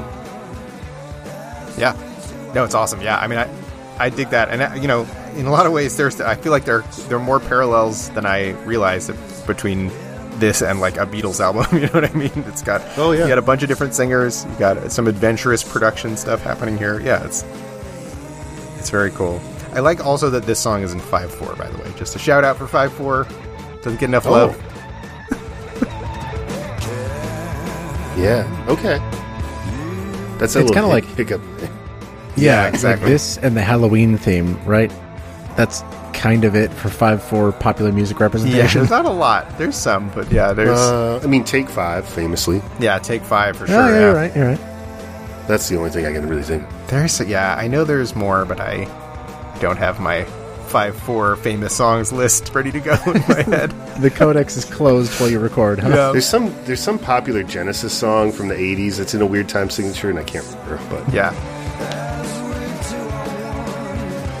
But yeah, this super, super fun, menacing, interesting, like evocative lyrically, like super weird and creepy, and yeah. It's like driving yeah. and pretty at the same time. Yeah, it's it's got it's got a lot of cool stuff going on, and the five four, you know. Yeah, I mean, I guess what you're known, I guess, for using. I think I counted out a thirteen eight bar followed by a fourteen eight bar in one of the tracks on the Hades soundtrack. Oh, yeah. So yep. you're pretty you're pretty well versed in terms of like making that making like a groovy rocky sound work with yeah. with strange time signatures. What do you think is the secret there? Is it like coming up with a riff that fits, or is it fixing it in like finding a way to make it janky at the end? I, what I, is it? I think it's coming up with a riff that makes then like.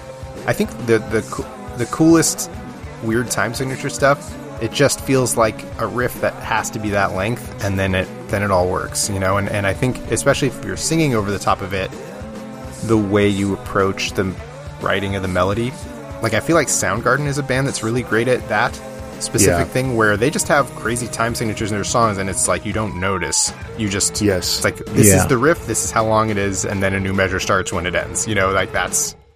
That's awesome. And then, yeah. the, you know, he does a lot of like long vocal phrases that sort of overlap the entire measure. So it kind of just flows and yeah, makes it, makes it feel super rad. Yeah. Mm-hmm, Kim mm-hmm. Thayil too uses a ton of like weird tunings. Yeah.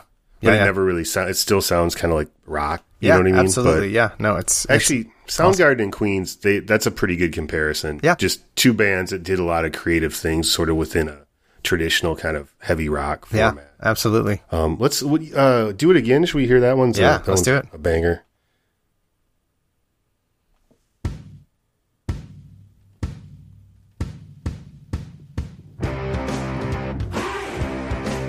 Hey, real yeah, there you soccer go. Like stadium yeah, thing. Yeah, exactly. Yeah, a little rock shuffle going on there.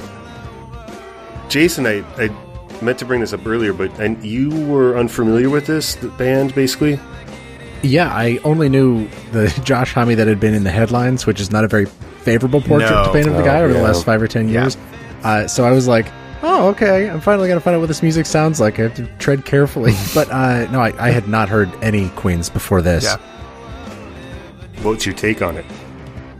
I think it's good. It's, I guess I have to listen more and just definitely through the lens you guys have created at like the depth and interesting production.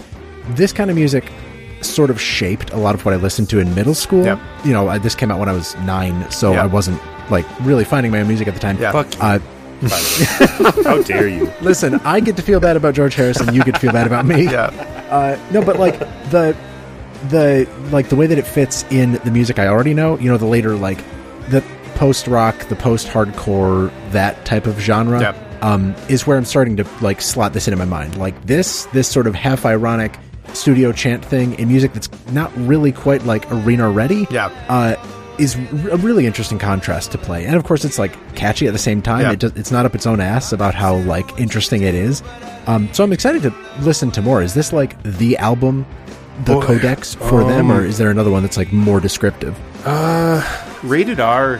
I mean, I think there'd be an equal amount of people that would say that was their best album. I'd say okay. this one. Um, they were really pretty solid. Um, the first album, just self-titled, is great. Um, Lullabies to Paralyze has Little Sister, which yeah. um, Darren mentioned, which is a really great single. Yep. Um, mm. And the, honestly, the only one I don't like is, I, I like, was it like Clockwork was pretty good. The mm. only one I didn't like was the last one where they tried to do this kind of weird pop direction, and I didn't oh. think it was super. Mm. They had the, they pulled a Blink one eighty-two. They had Mark Ronson, who had done a lot of oh. Amy Winehouse and yeah. stuff production, yeah. and it was kind of weird and thin, and it just didn't.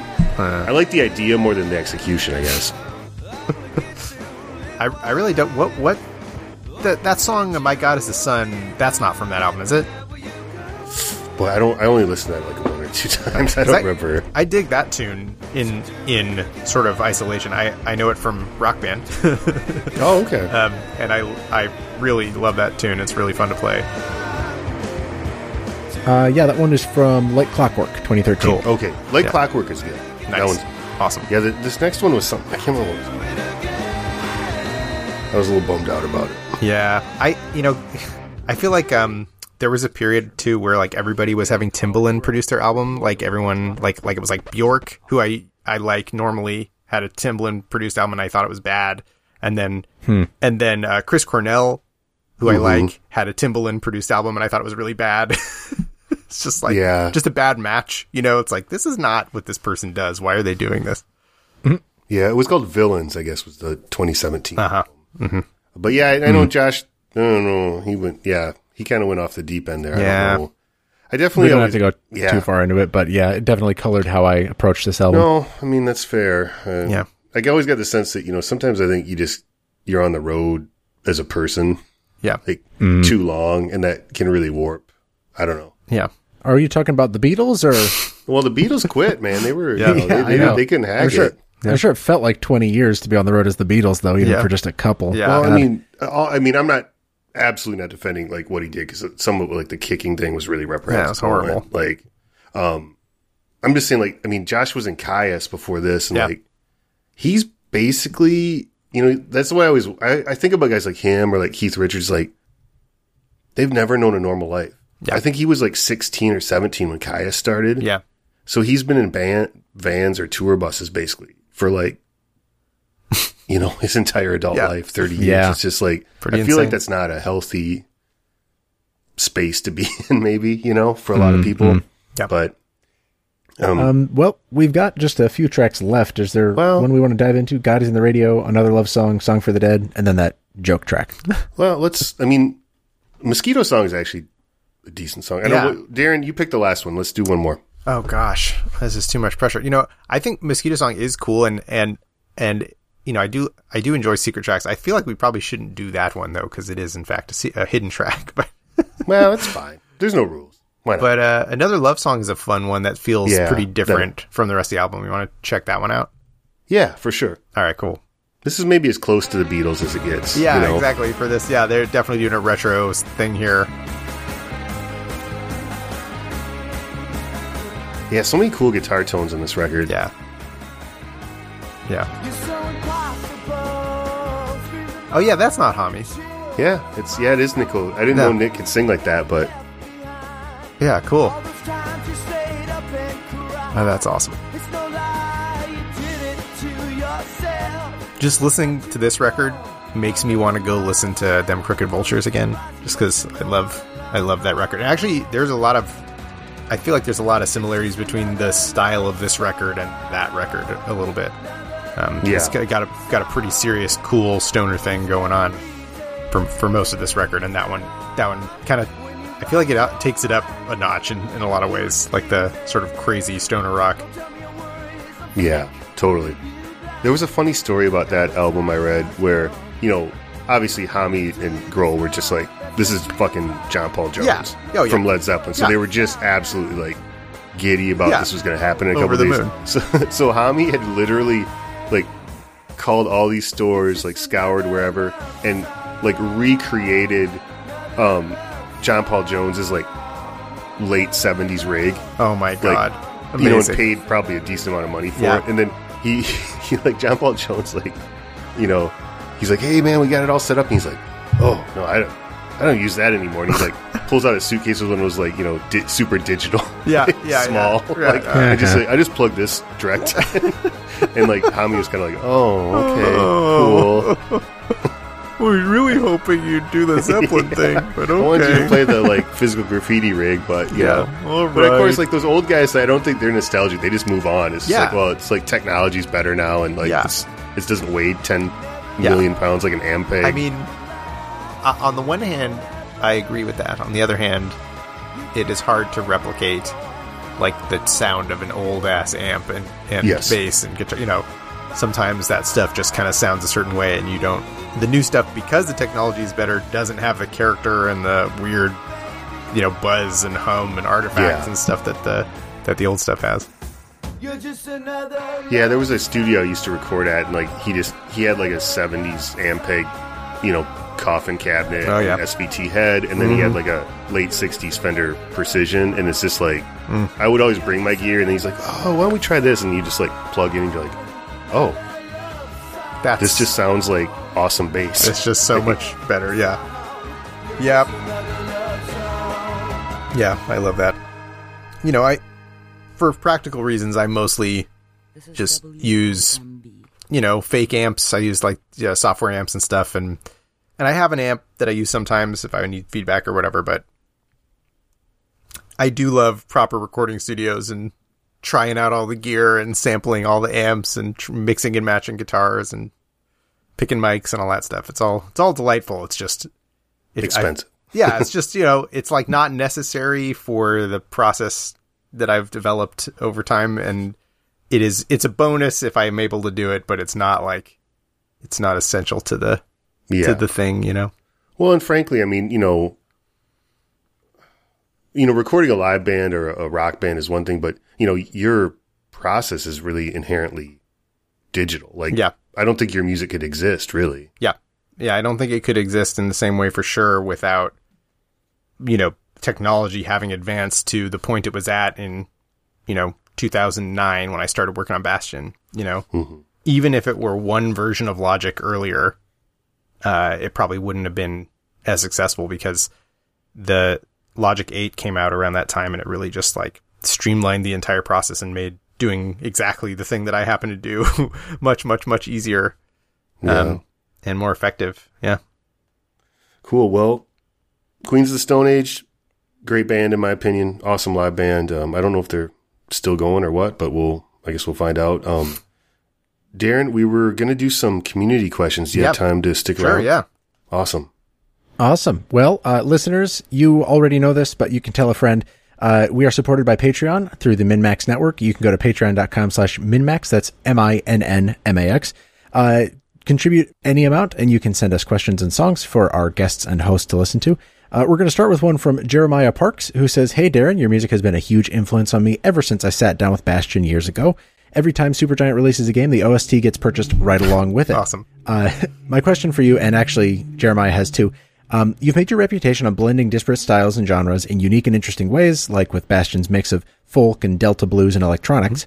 Um, how much of your style was deliberate and how much was dictated by the limitations of those early days in Supergiant, like, you know, renting a studio and, you know, yeah. recording a drummer and having you know, yep. session musicians and stuff? How much of that was necessary and how much was deliberate? Yeah, absolutely. I, I you know, it's, it's interesting because when I started making music for Bastion, I definitely set out as a creative goal to do something that I hadn't felt like I'd heard in games before. You know, I felt like at the time I'd heard hard rock, kind of metal stuff. I'd heard chip electronic stuff. You know, I've, I'd heard uh, orchestral stuff, and I'd heard like a little bit of a blend of those things together, like a hybrid orchestral, electronic, whatever. But I hadn't really heard much else, I felt like, uh, at that time in games. So I wanted to bring some styles of music that I found compelling that I liked outside of the context of games and try to combine them in that context. And, and I also had a goal to try and combine multiple styles to help create a bit of a new feeling for the listener and the player, to help place them somewhere new and specific. And so that was part of the goal for me. Um, and of course, part of it is the constraint of, I happen to have all these awesome trip hop drum loops or whatever. I happen to have access to these kinds of samples. I happen to be able to record an acoustic guitar. You know, it all sort of, it worked out that I was able to combine that stuff in a particular way at the time. And it also happened to line up with the thing we were going for with the game tonally and the setting of the game being this sort of frontier fantasy uh, situation. So, so yeah, I, I'd say the answer is basically a mix of both. Well, that works. Um, tell me then, like, I, I guess, I mean, that's such a simple answer to, so, you know, such a uh, complicated question, yeah. but like continuing that, like as a follow up, what, um, do you ever worry or have you ever come up against the um, issue of like that your creative intuition, that w- the sound you want is like completely outstripping the tools you have? Has that ever happened?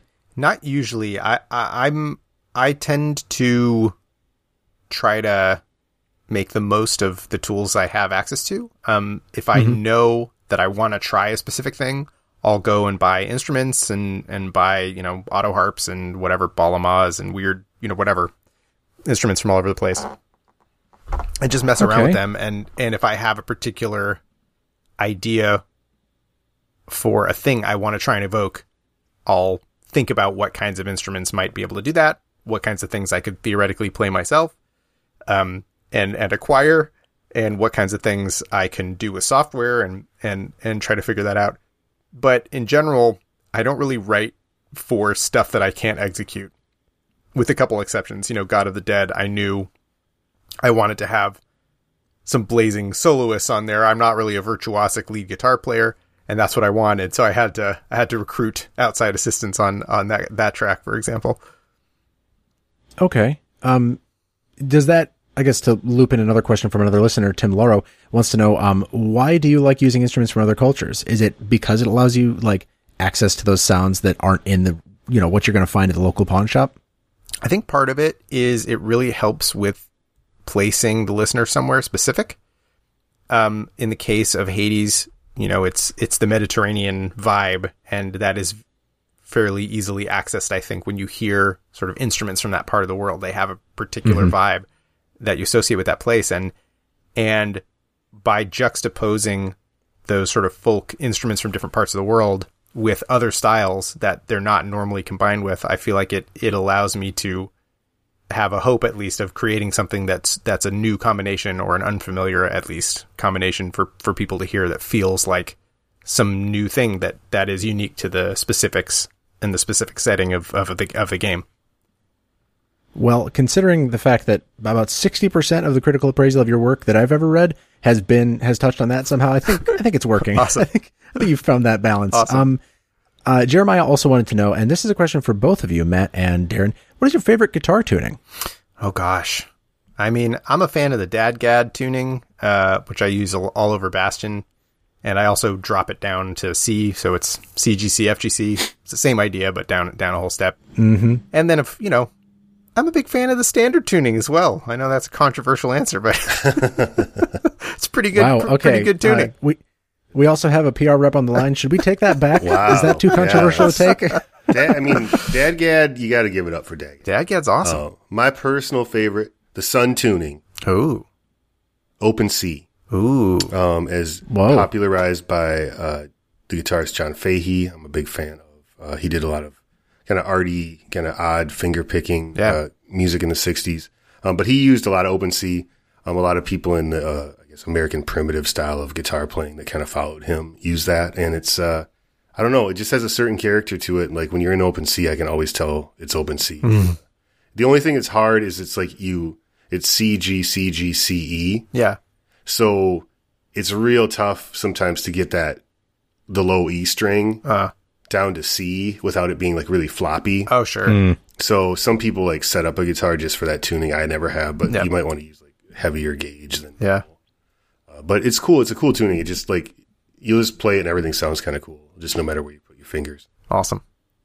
Darren, did you use um, like special gauge strings or whatever for? Uh, is it Spike and a Rail that has that really sick? I uh, no, I didn't. Like I, Southern riff. I, I, they're they're like. You know, medium heavy or medium acoustic strings. Yeah, it's just, uh, yeah, it's all, yeah, most of Bastion is tuned down to the C G C, F G C um, mm-hmm. tuning, including that song. And uh, yeah, no, it's just uh, part of the, part of what I think sounds cool about it is the slight floppiness of the strings. Um, mm. It makes it sound like slight, like quote unquote crappier in, in, a, in, a, in an aesthetically pleasing way, I think. Um, it sounds like it's got such, you know, a bottom end yeah. though. It's, it's a really impactful sound. Yeah. Yeah. I'm using, uh, for all, all the Bastion stuff, I'm using like a two hundred dollars Mitchell guitar that I got when I was, you know, twelve or something. That's like the, hmm. that's the, t- that's the guitar. Yeah. Mitchell. yeah. Holy smokes, yep. buddy. Yep. The, the poor man's Ibanez. Yeah. Well, it's the, you know, the Guitar Center brand. It's like the yeah. yeah, in-house Guitar Center brand. It's no Johnson guitar or no. uh, I'm trying to think of some of those other ones.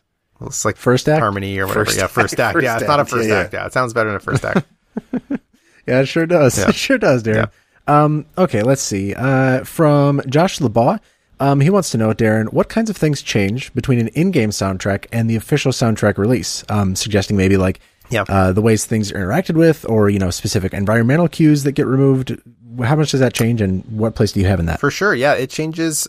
Um, varying amounts depending on how the music's implemented in the game. Uh, you know, for Bastion, music was very simply implemented just for, you know, for a variety of reasons, many of them technical, but the track on the in the game was very close. I mean, pretty much what you hear on the soundtrack, because it's just a stereo mix in the game. You know, I have it mastered mm. for the soundtrack, but but uh, that's about it. So for the other games, we did were a little bit more adventurous with multi-channel uh, cues and dynamic stem stuff happening. So certain tracks would turn on and off, the drums turning on and off in Transistor, for example, and the vocals coming in and out. Um, and then all, you know, Pyre and, and Hades have a ton of, of reactivity in the music as well. So a lot of that is, you know, I, I'm sort of deciding on what the canon mix is, I guess, for the soundtrack. I'm, mm. I'm going through and, and making a proper, like, Blue Sky version of the tune, which is like the, you know, my ideal way for people to hear it out of the context of the game. Um, but that being said, I get, I've been getting a fair amount of requests for like just the solo bass stuff from Hades. Like when you kill all the dudes in a room and, and all the tr- instruments turn off, it's just a grooving bass. So, so, you know, maybe someday, but, but, uh, but yeah, in general, I, I try and, and make, you know, what I feel like is the most sort of, uh, satisfying stereo version of, of the multi-channel stuff. Uh, and, and for Pyre, actually, that was quite a bit of work because we had, I think we had like eight stems sometimes that would be dynamically selected in the game. So I had to whittle that down yeah. at the end of the project to, to two. Uh, free plug for former guest Austin Wintory and collaborator with Darren. Yep. Um, there is a great video on his YouTube channel about the work that he did in, I think it's the Pathless, the P S five yep. game. Uh, that's just stunningly complex in how it pulls together all those things. And I, I would not want to be him trying to decide what is like the canon version oh, of that gosh, soundtrack. I know, yeah. Um, Doreen Claire says, "Hey Darren, I'm a huge fan of your work in both Bastion and Hades, and I was wondering, what were you listening to while Hades was made? Did anything uh, in particular inspire those tracks? Uh, and I guess same question for Bastion and generally in your work." Yeah, gosh. I mean, uh, on Hades, I was listening to a bunch of different stuff, um, specifically for things I was trying to mine. I, I listened to some Soundgarden. I listened to, uh, I actually listened to, um, to a decent amount of Alice in Chains. Um, I listened to Megadeth. I listened to Rush. I listened to, uh, I listened to Opeth. Um, I listened to the Diablo two soundtrack. I listened to, my goodness, I, you know, a bunch of stuff. Um, Getting heavy. Uh, yeah. yeah. And, uh, yeah, so, so, you know, uh, quite a, quite a variety of, of stuff there for that. I did, I did research into sort of more traditional ancient Greek music and, and sort of deemed it not really what I wanted to, to do. It's like, I, you know, I, I tried to go back to actual, like, real ancient period music, and it, and it's like, mm-hmm. it's just music changed so much since then that it doesn't really read properly for what I wanted it to, to do. Um, right. So I, I ended up sort of saying no thank you to, to many aspects of that, but I'm glad I, I did the research to know, know what that was. Um, mm-hmm. And then for, for Bastion, you know, a lot of the stuff that I incorporated into that game was stuff that I was just, I just had on my brain already. You know, it was like the acoustic, it was like, like Zeppelin three was a big influence on Bastion for me. Um, oh, yeah. Like, you know, Robert Johnson stuff, like old blues stuff. Um, acoustic blues stuff in particular, um, Jeff Buckley, um, people, people like, um, uh, Not a Surf, Let Go. That album, um, was one I was listening to a lot at the time that I made Bastion.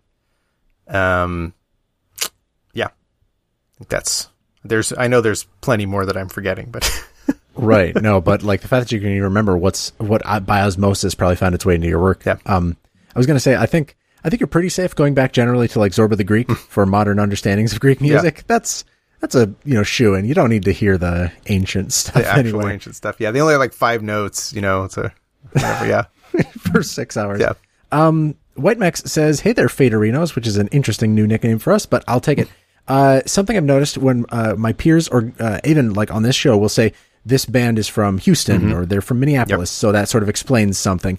Um, Do you guys want to go over like what the significance of that is in your mind, like of the yeah. place a band's from to the sound that you're hearing? For sure. Uh, I mean, it, it, you can start if you want. Yeah, I'm happy to. Well, I mean, I, I think that I was going to say I think that it probably matters the least now mm-hmm. because I I definitely when I hear music um, just from younger people, I think that, you know, so much of their experience has sort of been the internet, and they yep. just have such a ability and, and I don't know, just super wide rap. Like if I ever see somebody in like, you know, their young twenties and like a pot or a playlist or something, it's just very like all over the place compared to where I was at. I was yep. very into like one certain kind of thing. So I think any, you know, even hip hop, which is probably the last bastion of like super regionality, is sort of like flattened out a bit mm-hmm. uh, as well. You know, um, some of those north south or east coast west coast things don't mean anything. Mm-hmm. However, in you know in the past, I think it was very significant. And Darren, you can maybe speak to that. Yeah, absolutely. I mean, you know, speaking of Dave Grohl earlier, you know, he's got this documentary called Sonic Highways documentary series where they go to different cities, dig into that city's musical history a little bit and the local music scene there, and then, you know, write a song and record it in that city. It's very interesting. And for me, if you're, if you're like-minded, you may find it interesting, but, uh, but, uh, I, I really think, yeah, especially it, it, at, er, at an earlier time before you had access to all music everywhere all the time, uh, locality was important. And, and you can tell, I feel like sometimes you can hear the, a place, you can hear the vibe of a place in a band's sound. Uh, you know, like, When when I hear, you know, Blondie or whatever, I hear a New York band. You know, when I hear yeah.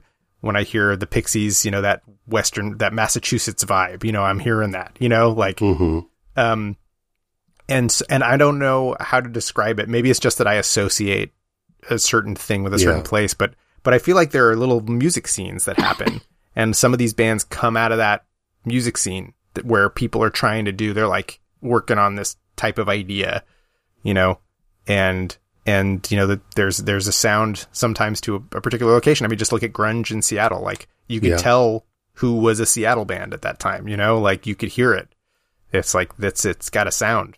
Um, you know, maybe mm-hmm. it's the depressing weather or whatever it was at the time, but like, mm-hmm. you know, the, the music scene was a particular thing. And, and I think, yeah, yeah. I think as you said, these days it matters probably a lot less, but, but at a certain time that was a, that was a big thing. Yeah.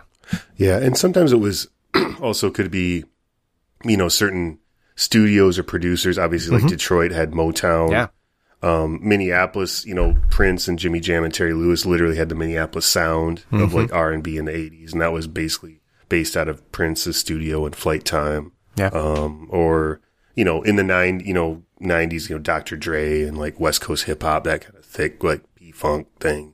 Yeah. So... I mean, I kind of, I, I do sort of miss that, I think. Yeah. But I mean, I think by nature, like kids are just kind of connecting with other people, and it's probably collaborating over the internet too with people out of their own uh, geographic location more than we did. Yeah. Mm-hmm. Yeah. I, I think I've sort of like relegated it in my mind to, you know, if I can say that Mother, Father, Sister, Brother and Hall and Oates and Billy Paul were all from Philadelphia. Yeah. Can I identify a Philadelphia sound from that, uh, you know, and oh. then like look for individual pieces? Yeah, but there you know? was, I mean, there was the Philly soul sound of yeah. like Gamble and Huff no. and like the O Js and, you yeah, know. Exactly. That and was that's like, what I mean. Like what pieces of that are, are contiguous to all of them and, yeah. you know, what are one-off pieces that like, oh, they in, in, invented on this thing or they iterated yeah. on it. So um, I guess just in, you know, refining your own tastes and figuring out what, uh, you know, what the origin of a sound is, not necessarily as important as like being able to, um, you know, I guess figure out what you like about it yep. and what is really like. Would you be able to find more music that sounds like that from that region? Maybe, but go by sound rather than by region. But like um, e- real quick, I mean, e- even the two bands yeah. we talked about today, you know, Queens of the Stone Age, Homme is from the desert, and that's like part of their sound. Like mm. that is a v- like a major vibe of all their music. It's like desert music for whatever mm-hmm. reason. And then and the Beatles, you know, they're from Liverpool, and like there's like. I think I, I I don't know that it's part of their sound as much as it's like part of their personalities, which informed what they were able to do with the mm. music. Liverpool is like a like a rough town at the time or whatever. It's like there was yeah. like, you know, it was a port town with like dock workers and stuff, you know. And uh, well said. Yeah. So anyway, I just think um, the, the the the town that you're from and the place you are from finds it can find its way into the music, regardless of whether or not there's a music scene. Yeah. yeah. I want a quick shout out a documentary that's a little hard to find, but it's it's called Low Sound Desert, and it's actually about that desert scene that Caius and yeah. later Queens came out of, and it's it's pretty crazy. Like they were, you know, kind of out past like Joshua Tree, and just there's just these you know, they get generators, gas yeah. generators, and like just go to the desert and like it's just pickup truck lights for the lights, and like yeah. a hundred kids in the middle of nowhere doing acid, and yeah. it's really nuts. It's a nuts documentary. That's crazy. All right. Uh, Ben Hansen, our own Ben Hansen of Min Max, that's Min Max with two N's, wants to know, what is the first song you remember declaring as your favorite song? Darren. I think it was probably Imagine by John Lennon when I was a little kid. I loved that song. Mm. Yep. That was probably... Um, probably. Uh, nice. I remember, like, really... Uh, I, I mentioned them before, but Creedence Clearwater Revival, my dad was a big fan, and... The one song, oddly, the song that I really gravitated to when I was really little, and they, I remember they would like, they would like give me extra like chopsticks from like a Chinese restaurant, and I would kind of play drums on a chair. But it was actually their cover of "Heard It Through the Grapevine." Oh yeah, by Marvin Gaye, which is a, it's a good cover. Um, but uh, of course, for years I didn't even know yeah. about the Marvin Gaye song. But that's the first song I remember like asking my parents to play, kind of. Awesome, nice. Uh, we don't have time for a whole lot more questions, but I'll get to one from Professor Bob Buell. I guess Bob got his doctorate. Nice. Uh, big fan, Darren, and a, uh, excuse me, hearty howdy to the Crossfade twins themselves, Jason and Matt. I have a twin, Matt, and it's not you. I do apologize. Um, yeah. But is, we're, we're is the dead Beatles- ringers for each other. You know, just add a couple, uh, years. Is the Beatles best of album, uh, the One collection, is that the best, best of album of all time? Pound for pound, it just seems so strong. If not, are there any best of albums that you had come to mind as being in that elite category of greatness? Oh, that's um, a t- I see, tough one. Yeah, I see Bob's rationale being that, like, oh, the Beatles is one of the most commercially successful and widely lauded groups uh, uh, of the last hundred years. Yeah, yeah. And this is a collection of what are known as their most commercially successful songs. Yeah. Does that, by definition, make it the best of the best? I mean, it, it's an interesting question, because if it's like, what is the best best of album? Like, mm. I mean, I guess that's an interesting, that's fascinating. But for me, like, I don't really like best of albums personally. Like, I like that. Really? I, yeah. And sometimes I do. Like, I really like The Band. Actually, I think they have a really great one. Like, the it's like a um, double disc vinyl or whatever that has, it's just mm-hmm, like mm-hmm. a bunch of right. slamming tracks from The Band, you know, real, real good. Because their albums are good, but they're often kind of short, and they're often like, so, you know, they go a lot of places. So some of the songs are awesome and some of them are nice, but not, not as... as much the the one I want to hear at that moment. But the I feel like, yeah, they have a great one. Hall and Oates actually has a really good one. Yeah, um, yeah they do. Uh, yeah, and the Beatles one, it's like, the I just feel like the Beatles, like, all of their stuff is so good that's like the, yeah. why do you need the number one? I don't know.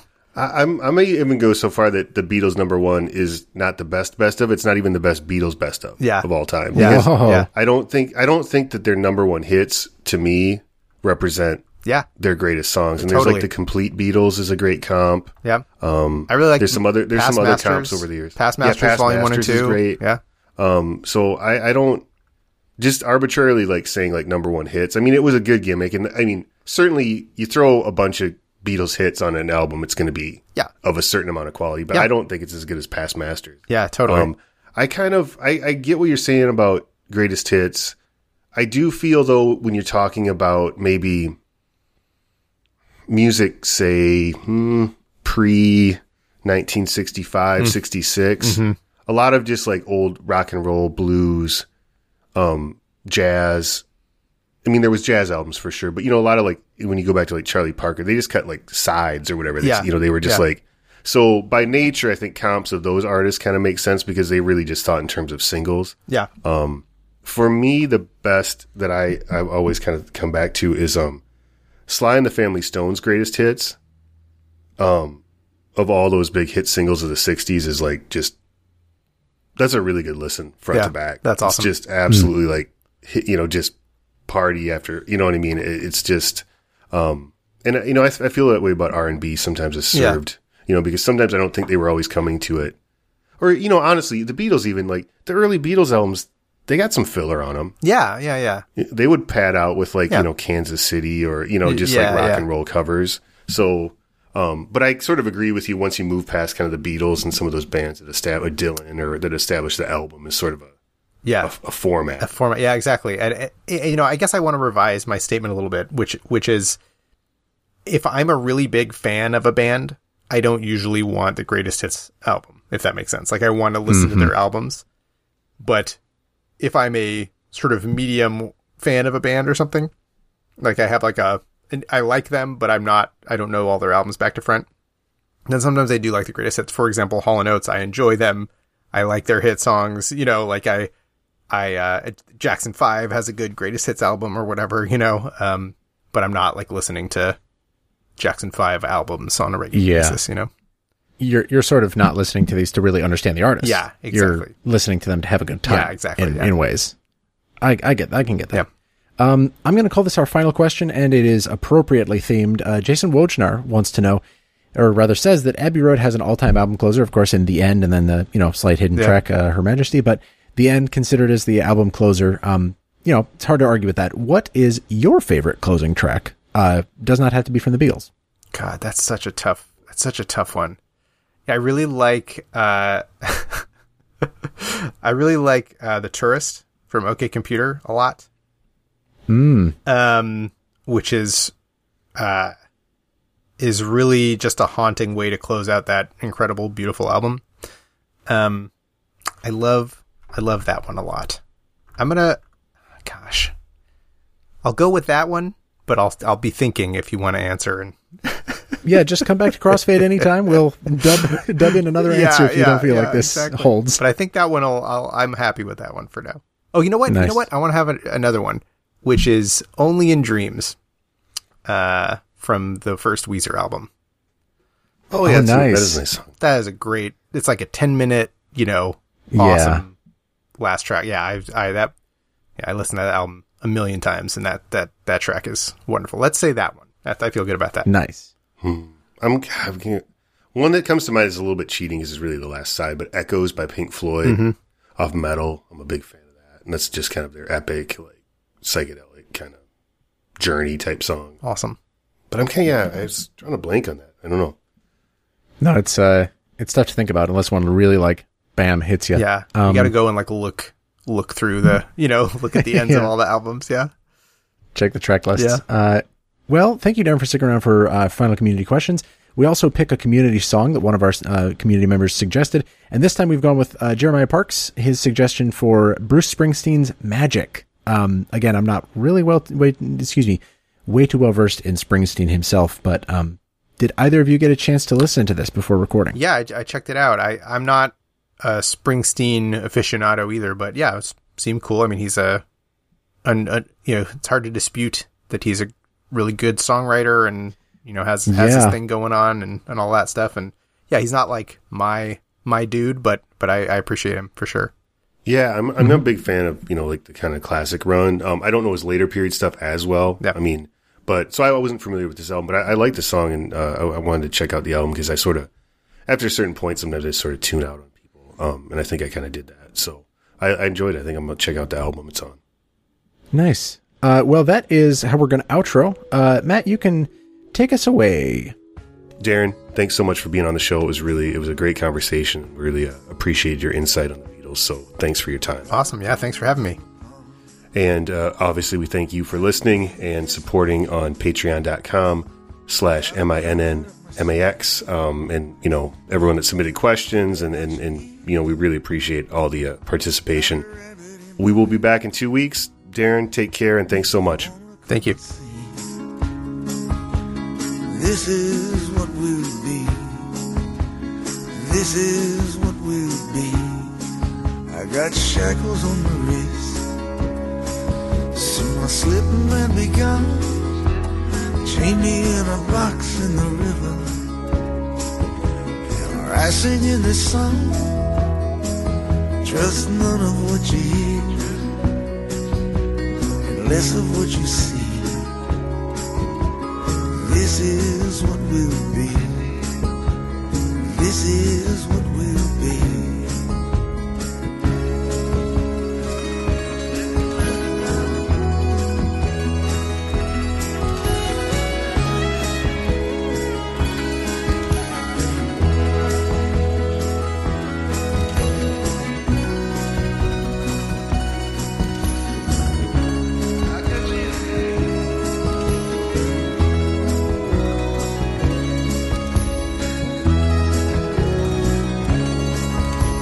Shiny saw blade, all needs a volunteer.